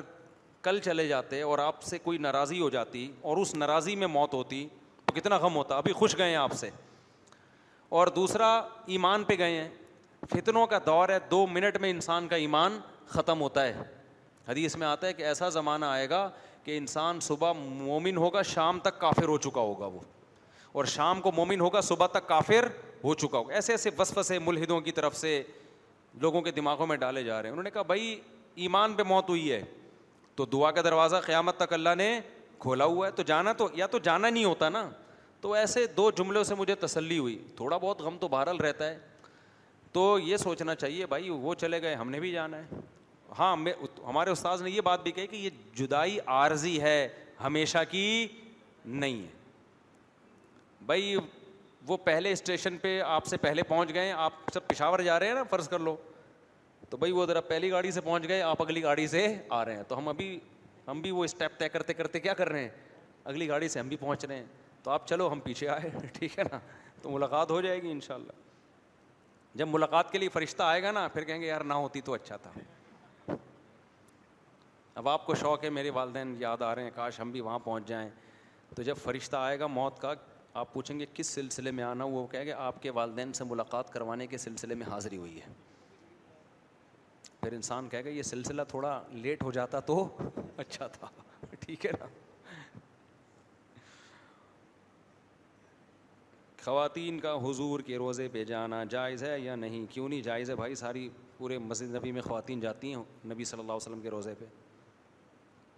آپ کے شیخ مفتی رشید احمد صاحب رحمہ اللہ تعالیٰ تو ویڈیو اور تصاویر کے سخت خلاف تھے تو پھر آپ کیوں ویڈیو بنواتے ہیں کیا آپ حضرت کے جانے کے بعد ان کی باتوں پر عمل کرنا چھوڑ دیا ہمارے حضرت مفتی رشید احمد صاحب رحمہ اللہ تعالیٰ گناہ کے بہت سخت خلاف تھے ناجائز کام کے تو وہ ویڈیو کو ناجائز سمجھتے تھے اس لیے خلاف تھے ہم ناجائز سمجھتے ہی نہیں ہیں تو ہم خلاف کیسے ہوں گے ٹھیک ہے نا اصول کیا تھا کہ گناہ کے خلاف ناجائز کے خلاف باقی ویڈیو کا مسئلہ علماء کے درمیان کیا ہے اختلافی تو دلائل کی دنیا میں ہمیں ویڈیو کا جائز ہونا زیادہ قریب معلوم ہوتا ہے تو اب اس میں پھر بھی ہم اگر ناجائز کہیں تو اس کا مطلب اپنے شیخ و مرشد کی بات کو آپ دلیل کی دنیا میں کمزور سمجھ رہے ہو پھر بھی اس میں اس کو فالو کر رہے ہو تو یہ شریعت میں جائز ہے یا ناجائز ہے یہ عمل یہ تو ناجائز ہے نا تو ہم باقاعدہ علماء کا اجلاس ہوا ہے اس پہ کئی مہینے میٹنگ ہوئی ہے نہ صرف ہم اس کو جائز سمجھتے ہیں بلکہ علماء کے لیے الیکٹرانک میڈیا کے استعمال کو فرض سمجھتے ہیں جو علماء ہماری رائے ہے کہ اختلافی مسئلہ ہے ہم کسی کو فاسق کا فتویٰ نہیں خدا نخواستہ لگا رہے کسی عالم کی رائے ہی اگر یہ کہ ناجائز ہے وہ تو پھر ان کی اپنی رائے ہے لیکن ہماری تحقیق یہ ہے کہ اس وقت جو پروپیگنڈا دنیا میں ہو رہا ہے نا اس کا مقابلہ اسی اسٹائل میں کرنا پڑے گا جس اسٹائل میں باطل کر رہا ہے جنگ میں باطل توپیں لے کر آیا ہے اور آپ غلیلیں لے کے چلے جاؤ تو فتح کس کی ہوگی باطل کی ہوگی نا تو آپ اپنی بات ملینز لوگوں تک پہنچا سکتے ہو الیکٹرانک میڈیا کے ذریعے یوٹیوب کے ذریعے لوگ کہتے ہیں آڈیو بھی تو ہو سکتا ہے نہیں ہو سکتا آڈیو ہمارے آڈیو بھی تھے بیان نہیں چلتے تھے وہ تو ویڈیو بیان ہوتے ہیں اصل تو اس پہ بھی ہمارے یہاں بہت تحقیق ہوئی ہے کہ یہ اس تصویر میں داخل بھی ہے جس کو نبی نے حرام قرار دیا اگر داخل ہوتا نا پھر تو مسئلہ ہی نہیں تھا تو اس بارے میں اگر سری اور صحیح حدیث موجود ہوتی تو ہم اس کے جواز کے قائل نہ ہوتے لیکن یہ یہ وہ تصویر کی قسم ہے جو نبی کے دور میں تھی نہیں لہذا احادیث اس سے خاموش ہیں جب خاموش ہیں تو کا کا اختلاف ہوگا نا اشتہاد ہوگا تو مفتی رشید احمد صاحب رحمہ اللہ کا اشتہاد یہ تھا کہ اور اس وقت اس پر اس طرح بحث ہوئی بھی نہیں تھی اگر بحث ہوتی تو ہو سکتا ہے وہ بھی رجوع کر لیتے اپنی رائے سے بعض مسائل ایسے ہیں کہ بعض اکابر اگر زندہ ہوتے اور ابتلا دیکھتے تو وہ بھی اپنی رائے سے عین ممکن ہے رجوع کر لیتے مفتی رشید احمد صاحب رحمہ اللہ اسکولوں کے بہت خلاف تھے کیونکہ اسکولوں میں بڑا معاملات خراب ہو رہے ہیں لیکن انہیں کی زندگی میں اسکول کھولے گئے ہیں ان کی رائے چینج ہوئی سمجھتے ہیں کہ نہیں سمجھتے انہیں کی زندگی بہت ساری چیزوں میں ان کی رائے چینج ہوئی تو وہ ذرائع ہر دور میں چینج ہو سکتے ہیں تو ہم نے حضرت مفتی رشید احمد صاحب سے بیت تھے ان کی جو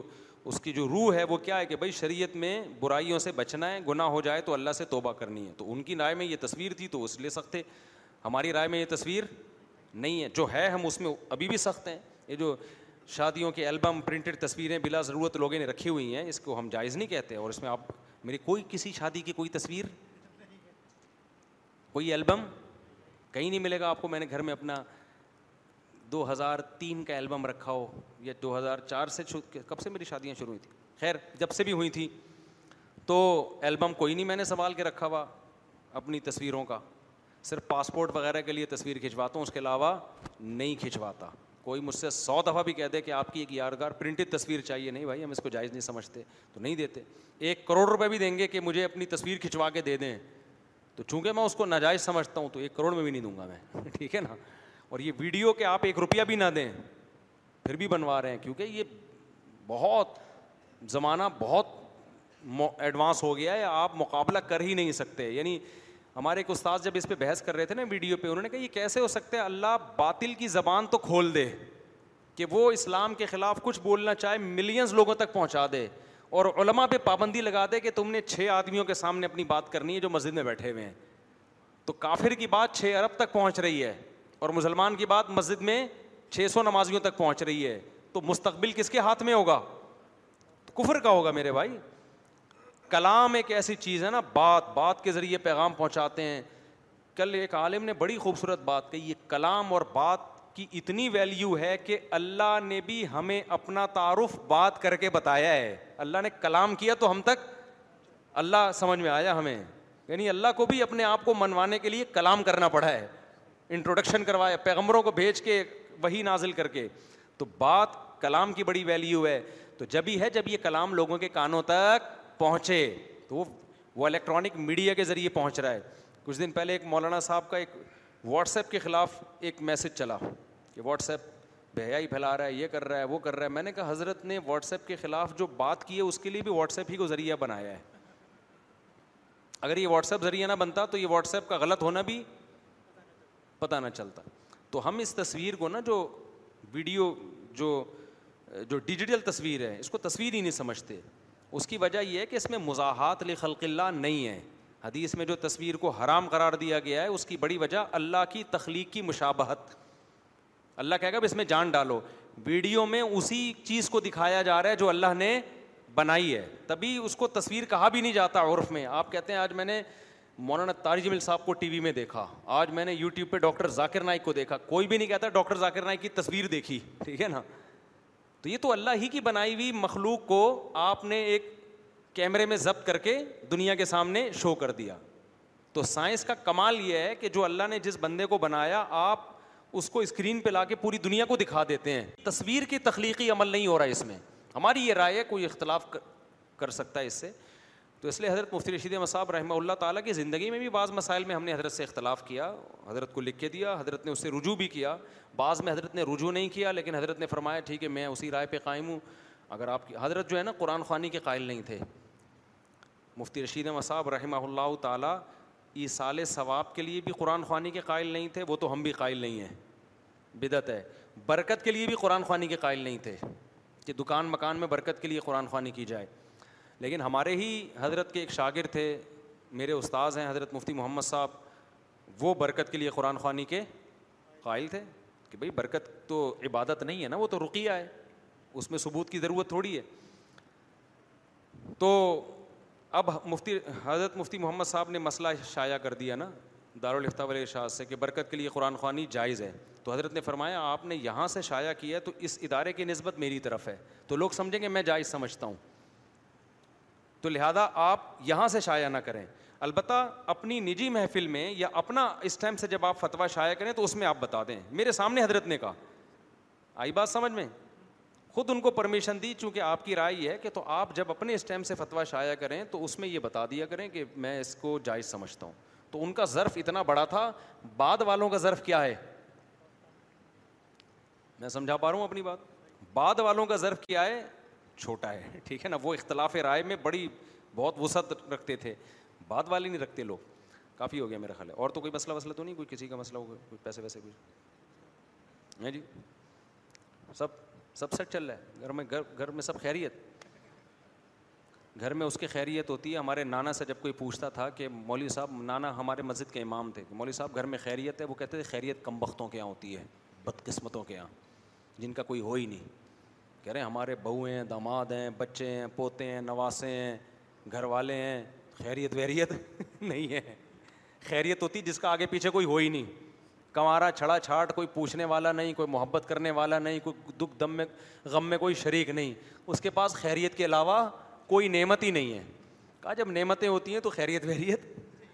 جب کھاؤ گے تو گیس کے مسائل بھی ہوں گے قبض کے مسائل بھی ہوں گے واش روم کے مسائل بھی ہوں گے کھاتا ہی نہیں ہے تو نہ گیس نہ قبض اور نہ واش روم کے مسائل تو اس لیے جب بال بچے ہوں گے بیگم ہوگی ساس سسر ہوں گے سالے ہوں گے نعمتیں ہی نعمتیں لیکن مسائل بھی کیا ہوں گے جہاں نعمتیں ہوتی ہیں تو تھوڑے تھوڑے مسائل بھی ہوتے ہیں تو اس لیے یہ نہ کہا کرو بالکل ہر چیز خیریت سے ہے اس کا مطلب تم بدقسمت ترین آدمی ہو تمہارا کوئی غم دنیا میں ہے ہی نہیں ہمارے ایک دوست تھے ان کی چار بیویاں نا تھے کیا ہیں ایک بیگم ان کو بڑی ٹینشن دیتی تھی جس دن اس بیگم کی باری ہوتی نا بڑی ٹینشن میں آتے وہ بہت کم لوگ اس دنیا میں ایسے ہیں جن کی چار ہیں بہت ہی عظیم لوگ ہیں وہ بہت تھوڑے ہیں لیکن بہت عظیم ہیں یار ان کی عظمت کا سوچ نہیں سکتے آپ تو وہ ایک بیگم نا ان کی جب اس کی باری ہوتی میرے پاس آتے کہتے یار ٹینشن ہو رہی ہے یار وہ بد اخلاق ہے میری ایک بیگم میں نے کہا خدا کے بندے تیری چار ہیں اور باقی تینوں سے تجھے کوئی مسئلہ بھی نہیں ہے چوتھے دن تیرا نمبر ایک کے پاس آتا ہے وہ تھوڑی سی بد اخلاق ہے اس ٹینشن کو تو کیا سمجھ رہا ہے ٹینشن میں نے کہا کچھ شرم کر غیرت کر یار یہ بھی اگر نہیں ہوگی تو تو خوشی تو خوشی سے مر جائے گا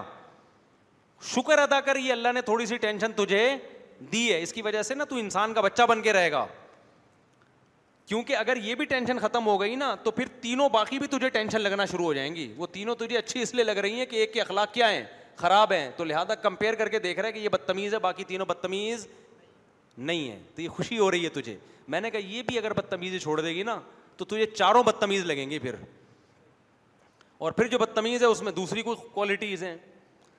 تو تھوڑی تھوڑی ٹینشنیں پالا کرو میرے بھائی یہ انسان کو خوش رکھتی ہیں ہمارے شیخ حضرت مفتی رشید احمد صاحب کی صحت بڑی زبردست تھی کوئی بیماری نہیں تھی حضرت کو ہلکا ہلکا حضرت کے جسم میں کبھی کبھار درد ہوتا تھا پین حضرت فرماتے تھے مجھے پتا ہے کہ یہ درد کیوں ہوتا ہے اس کی دوا بھی ہے میرے پاس مگر میں نہیں کھاتا فرمایا کہ اللہ نے کوئی بیماری نہیں دی مجھے کبھی کبھار تھوڑا تھوڑا پین ہوتا ہے باڈی میں تو یہ ہونا کیا ہے یہ ضروری ہے اس سے صحت کی کیا ہوگی جب یہ نہیں ہوگا تو صحت کی کیا ہوگی بولو قدر گورا کیوں لٹک رہا ہے کھمبوں سے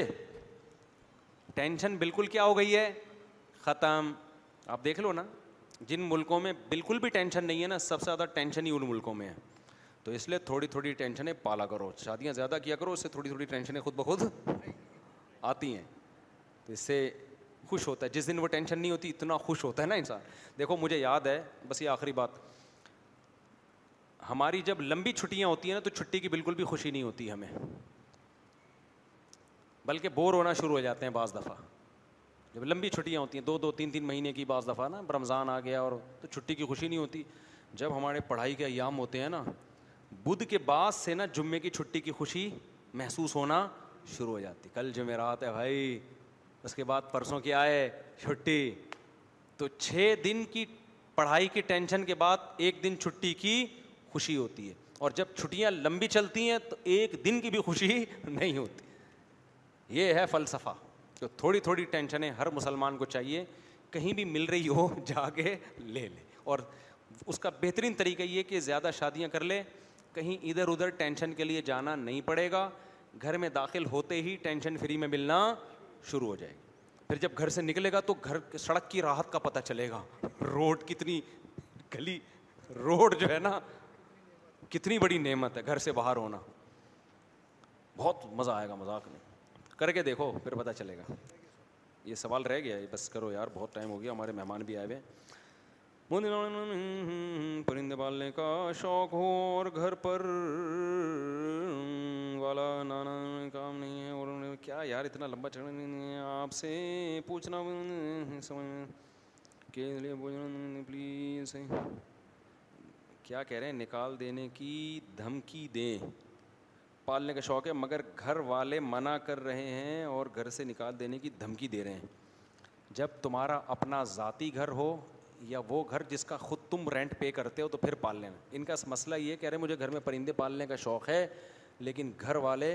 گھر سے باہر نکلنے کی دھمکی دے رہے ہیں تو پھر نہیں پالو میں اب جا کے اپنے شوق پورا کر رہا ہوں پرندے پالنے میرے والد صاحب فوج میں تھے بہت زیادہ سلیقے والے تھے وہ گھر میں نہ بکری پسند کرتے تھے نہ مرغی پسند کرتے تھے بلکہ میں نے ایک دفعہ پودا لگا دیا تو ابا کو اس پہ بھی ہمارے غصہ اس لیے آیا کہ ہم نے نا گھر کے صحن میں نا سمٹ پھاڑ کے میں نے ناریل کا درخت لگایا ابا نے کہا فرش کا بیڑا کیا کر دیا ہے غرق کر دیا اور نیچے ٹینک بھی تھا ابا نے کہا یہ تو جڑیں ٹینک میں گھسیں گی تو ہم ہم نے کہا ٹھیک ہے بھائی گھر کس کا ہے ابا کا گھر ہے تو چلے گی کس کی ابا کی چلے گی ٹھیک ہے بھائی تو اس کے بعد ہم خود ابا بنے سیپریٹ ہو گئے تو پھر ہم نے اب مرغیاں بکریاں گائے بھی لا کے پال لی ہم نے تو جب آپ ابا کے گھر میں رہ رہے ہیں تو مرضی کس کی چلے گی میرے بھائی بہت زیادہ ضد کرتا تو ابا پالنے دیتے ابا کوئی ایسے ظالم نہیں تھے لیکن ظاہر ہے گھر میں اس سے مسئلہ اب تو گھر میں اب تو ابھی بھی نہیں پالا ہوا میں نے گھر سے باہر جگہ بنائی ہوئی ہے نا گھر میں تو کچی جگہیں تھوڑی ہیں اب تو گند کرتے ہیں پرندے تو اس لیے جب آپ خود اب اس کا بہترین طریقہ آپ کو پرندے پالنے کا شوق ہے ابا بن جائیں آپ بہترین حل ہو گیا کیا خیال ہے ابا بن جائیں ابا ویسے ہی گھر سے باہر نکال دیں گے آپ کو کہ تیری شادی کیوں کی پھر اپنا گھر کرائے پہ لیں وہاں جو مرضی پالیں لیکن پھر ایک اور اس سے ابا سے بڑا ابا آ گیا ہوگا گھر میں جس کو بیگم کہا جاتا ہے وہ نہیں پالنے دے گی پھر آپ کو وہ کہے گی اب تو میں ہوں پھر آپ پوچھو گے بھی نہیں اتنی ہمت بھی نہیں کرو گے کہ پوچھو آپ چلیں بھائی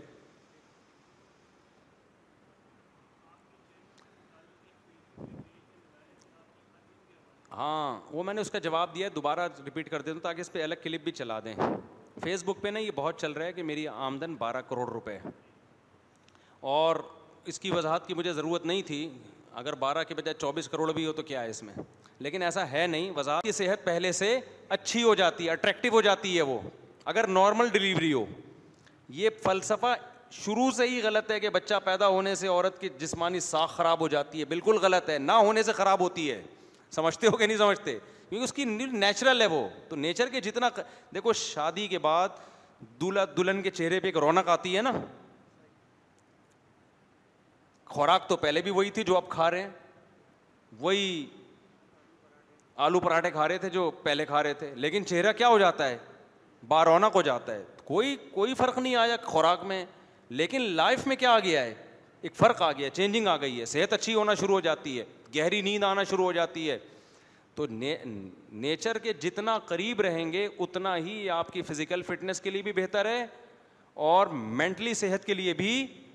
یہ بہتر ہے ایک بات تو یہ ہو گئی دوسری بات یہ کہ جو لوگ شادی کے بعد بعض دفعہ بچہ روکتے ہیں نا کہ ایک سال روک لیں دو سال روک لیں بعض دفعہ ہوتا ہے کہ پھر ہوتا ہی نہیں ہے کیونکہ بچے کی پیدائش کا اللہ نے مرد اور عورت کو اختیار نہیں دیا کہ جب چاہیں پیدا ہو جائے میرے سامنے ایسے بہت سارے کیس ہیں کہ دو بچے ہو گئے میاں بیوی نے کہا چار سال کا گیپ کر لیں چار سال کا گیپ انہوں نے اپنی مرضی سے کیا آٹھ سال کا پھر قدرت نے کروایا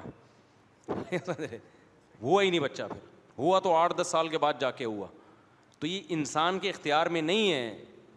کہ جب میاں بیوی کا ریلیشن ہوگا فوراً بچہ مارکیٹ میں آ جائے گا یہ آپ کے ہاتھ میں نہیں ہے یہ چیز یہ قدرت کے ہاتھ میں ہے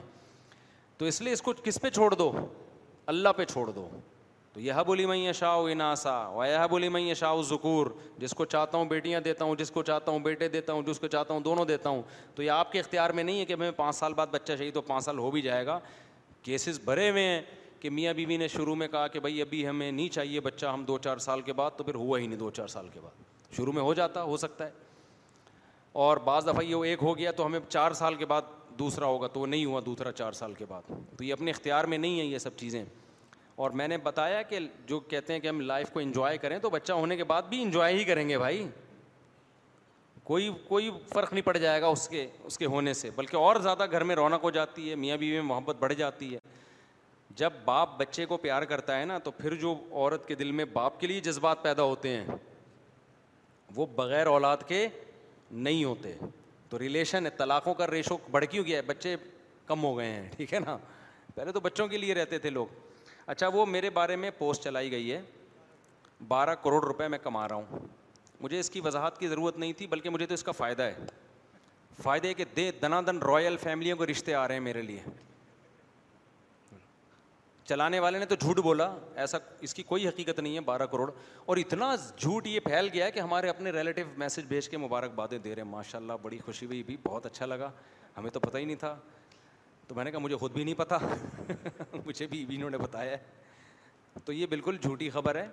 ویسے میں جنرلی ایک بات کر رہا ہوں کہ اگر بارہ کے بجائے چوبیس کروڑ بھی ہو تو کسی کی ذاتی سے کیا لینا دینا بھائی کون کیا کما رہا ہے کون کیا کر رہا ہے چوبیس کیا چوبیس ارب کما رہا ہوں ایف بی آر والے جانے اور کون جانے میں جانوں ویسے پاکستان میں اگر کوئی بارہ کروڑ کما رہا ہو نا ایف بی آر والوں نے اب تک اس کو ڈھیل دی نہیں ہوتی اتنی ایک دفعہ سلام دعا کرنے ضرور حاضری دیتے ہیں تو میرے پاس اب تک کوئی ایف بی آر کی طرف سے مس کال بھی نہیں آئی ہے سمجھ رہے ہیں نا ٹھیک ہے مس کال بھی نہیں آئی ہے انکوائری کے لیے آنا تو دور کی بات تو یہ جھوٹی خبر ہے اور بہت سے قریبی لوگ مجھے میسج بھیج رہے ہیں اچھا کمنٹس میں کچھ لوگ جل بھی رہے ہیں یہ دیکھو مولویوں کو بارہ بارہ کروڑ روپے کما رہے ہیں یہ ان کی ویسے کیسی باتیں کرتے ہیں تو اس خبر کا جھوٹی خبر ہے لیکن اس کا ایک فائدہ یہ ہوا کہ بہت سے لوگ تھوڑے سے ڈپریشن میں اور سمٹ گئے ہیں وہ ٹھیک ہے نا تو کیوں ڈپریشن میں جا رہے ہو بھائی کوئی کما رہا ہے تو کمانے دو اس کو میں کما نہیں رہا لیکن میں اس لیے بار بار وضاحت کروں نہیں کما رہا میرے گھر والے نہیں پہلے مجھے زندہ چھوڑیں گے بولیں گے یار تم ایک منتھلی ایک کروڑ روپئے کما رہے ہو ہیں بھائی تو میں تو گھر میں نہیں گھس سکتا بھائی کیونکہ جب ایک کروڑ اگر منتھلی کما رہا ہو تو پھر سارا لائف اسٹائل اس کی حساب سے ہو جائے گا نا وہ تو گھر والے کہیں گے یہ کیا ہے طارق صاحب پھر وہ مفتی صاحب صاحب گیا لفظ تو یہ فیک خبر ہے اس کے سائڈ افیکٹ کا خطرہ ہے اس لیے میں اس کی وضاحت کر رہا ہوں کیونکہ مجھے سائڈ افیکٹ کا خطرہ ہے لوگ آ جائیں گے میرے پاس پوچھنے کے لیے تو ممبر پہ بیٹھ کے جھوٹ نہیں بولتا آدمی تو اللہ کی قسم نہیں کما رہا ٹھیک ہے نا یہ جھوٹی خبر ہے اور اگر بال فرض کما بھی رہا ہوں تو آپ کو کیا ضرورت ہے پوسٹ چلانے کی اتنا کما رہا ہے اتنا کر رہا ہے تو آپ کو کیا ضرورت ہے بھائی فضول قسم کی پوسٹیں چلانے کی بلا وجہ کی لوگوں کو ٹینشن دے رہے ہو جو محبت والے ہیں وہ تو خوش ہو رہے ہیں بہت سارے حسد والے اچھا لوگ نفسیات نہیں سمجھتے یوٹیوبرس کی کہ ان کو کوئی نہ کوئی ٹاپک چاہیے ہوتا ہے ویورس کے لیے تو اب لوگ بے وقوف میں ولاگ دیکھتا ہوں نا لوگوں کے صرف کبھی کبھار ہلکا پھلکا کہ سوسائٹی میں ہو کیا رہا ہے ولاگرس کی عجیب دنیا ہے یار گاڑی میں بیٹھ رہے ہیں میں جا رہا ہوں میں نانی کے گھر جا رہا ہوں ابھی تو تو نانی کے جا رہا ہے تو ہمیں کیوں بتا رہا ہے تو نانی کے جا رہا ہے دیکھو اس کے پاس فالتو ٹائم ہے آپ کے پاس کیوں فالتو ٹائم ہے کہ آپ پورا اس کا نانی کے گھر جا رہا ہوں میری بیگم میرے ساتھ ہے ہمیں نانی نے بلایا ہے ہم یہاں کلفی کھا رہے ہیں بیٹھ کے نانا میرے لیے اب تو نانا نانی ہوتے ہی نہیں نا شادیاں اتنی دیر سے نانا بننے سے پہلے فوت ہو جاتے ہیں آج ہم سسرال گئے تھے آج ہم تربوز کھا رہے ہیں آج بیگم ہماری کھیرا کاٹ رہی ہیں اور ملینز ملینز ویورز ہیں ان کے یار اس کا مطلب اس قوم کے پاس فالتو ٹائم ٹھیک ٹھاک ہے بھائی میں بھی بلاگ بناتا ہوں اپنی مرغیاں دکھاتی ہوں اس میں ایک موٹیویشن ہوتی ہے خام خا کہ نہیں کہ میں جا رہا ہوں میں وہاں سے آ رہا ہوں تو ساری دنیا کہیں نہ کہیں جاتی ہے ساری دنیا کہیں نہ کہیں سے آتی ہے کوئی ولاگ بنائے ہم منع نہیں کر رہے لیکن کچھ سبق تو دینا اس میں لوگوں کو کوئی لیسن تو ہو خالی لیسن دکھا رہے ہیں تو اس سے لیسن تھوڑی ملے گا تو ولاگرز تو کر رہے ہیں ان کو تو پیسہ مل رہا ہے ان کی تو پھر بھی کوئی کہہ رہے ہیں جب لوگ دیکھ رہے ہیں ہم تربوز کھا رہے ہیں ہم لوگ دیکھ کے ہمیں پیسے مل رہے ہیں مونیٹائزیشن کے اس کو تو پھر بھی میں غلط اس لیے نہیں کہوں گا کہ وہ کہہ رہے ہیں یار جب مجھے فری پھکڑ کا پیسہ آ رہا ہے تو یہ ان بیوقوف سے پوچھنا مجھے دیکھ کیوں رہے ہیں دیکھو ایک آدمی جھولی یوں کر کے بیٹھا ہو لوگ جا جا کے پیسے ڈال رہے ہوں تو جو جھولی یوں کر کے بیٹھا ہے میں اس کو تھوڑی منع کروں گا وہ کہہ کہ جب مجھے فری پکڑ کا مل رہا ہے میں تو مانگ بھی نہیں رہا میں تو یوں کر کے بیٹھا ہوں وہ لوگ خود ہی ڈال کے جا رہے ہیں پیسہ تو جو ڈال کے جا رہے ہیں پیسہ ان سے پوچھا جائے گا نا تو ولاگرس بعض ولاگر سارے نہیں وہ کیا کر رہے ہوتے ہیں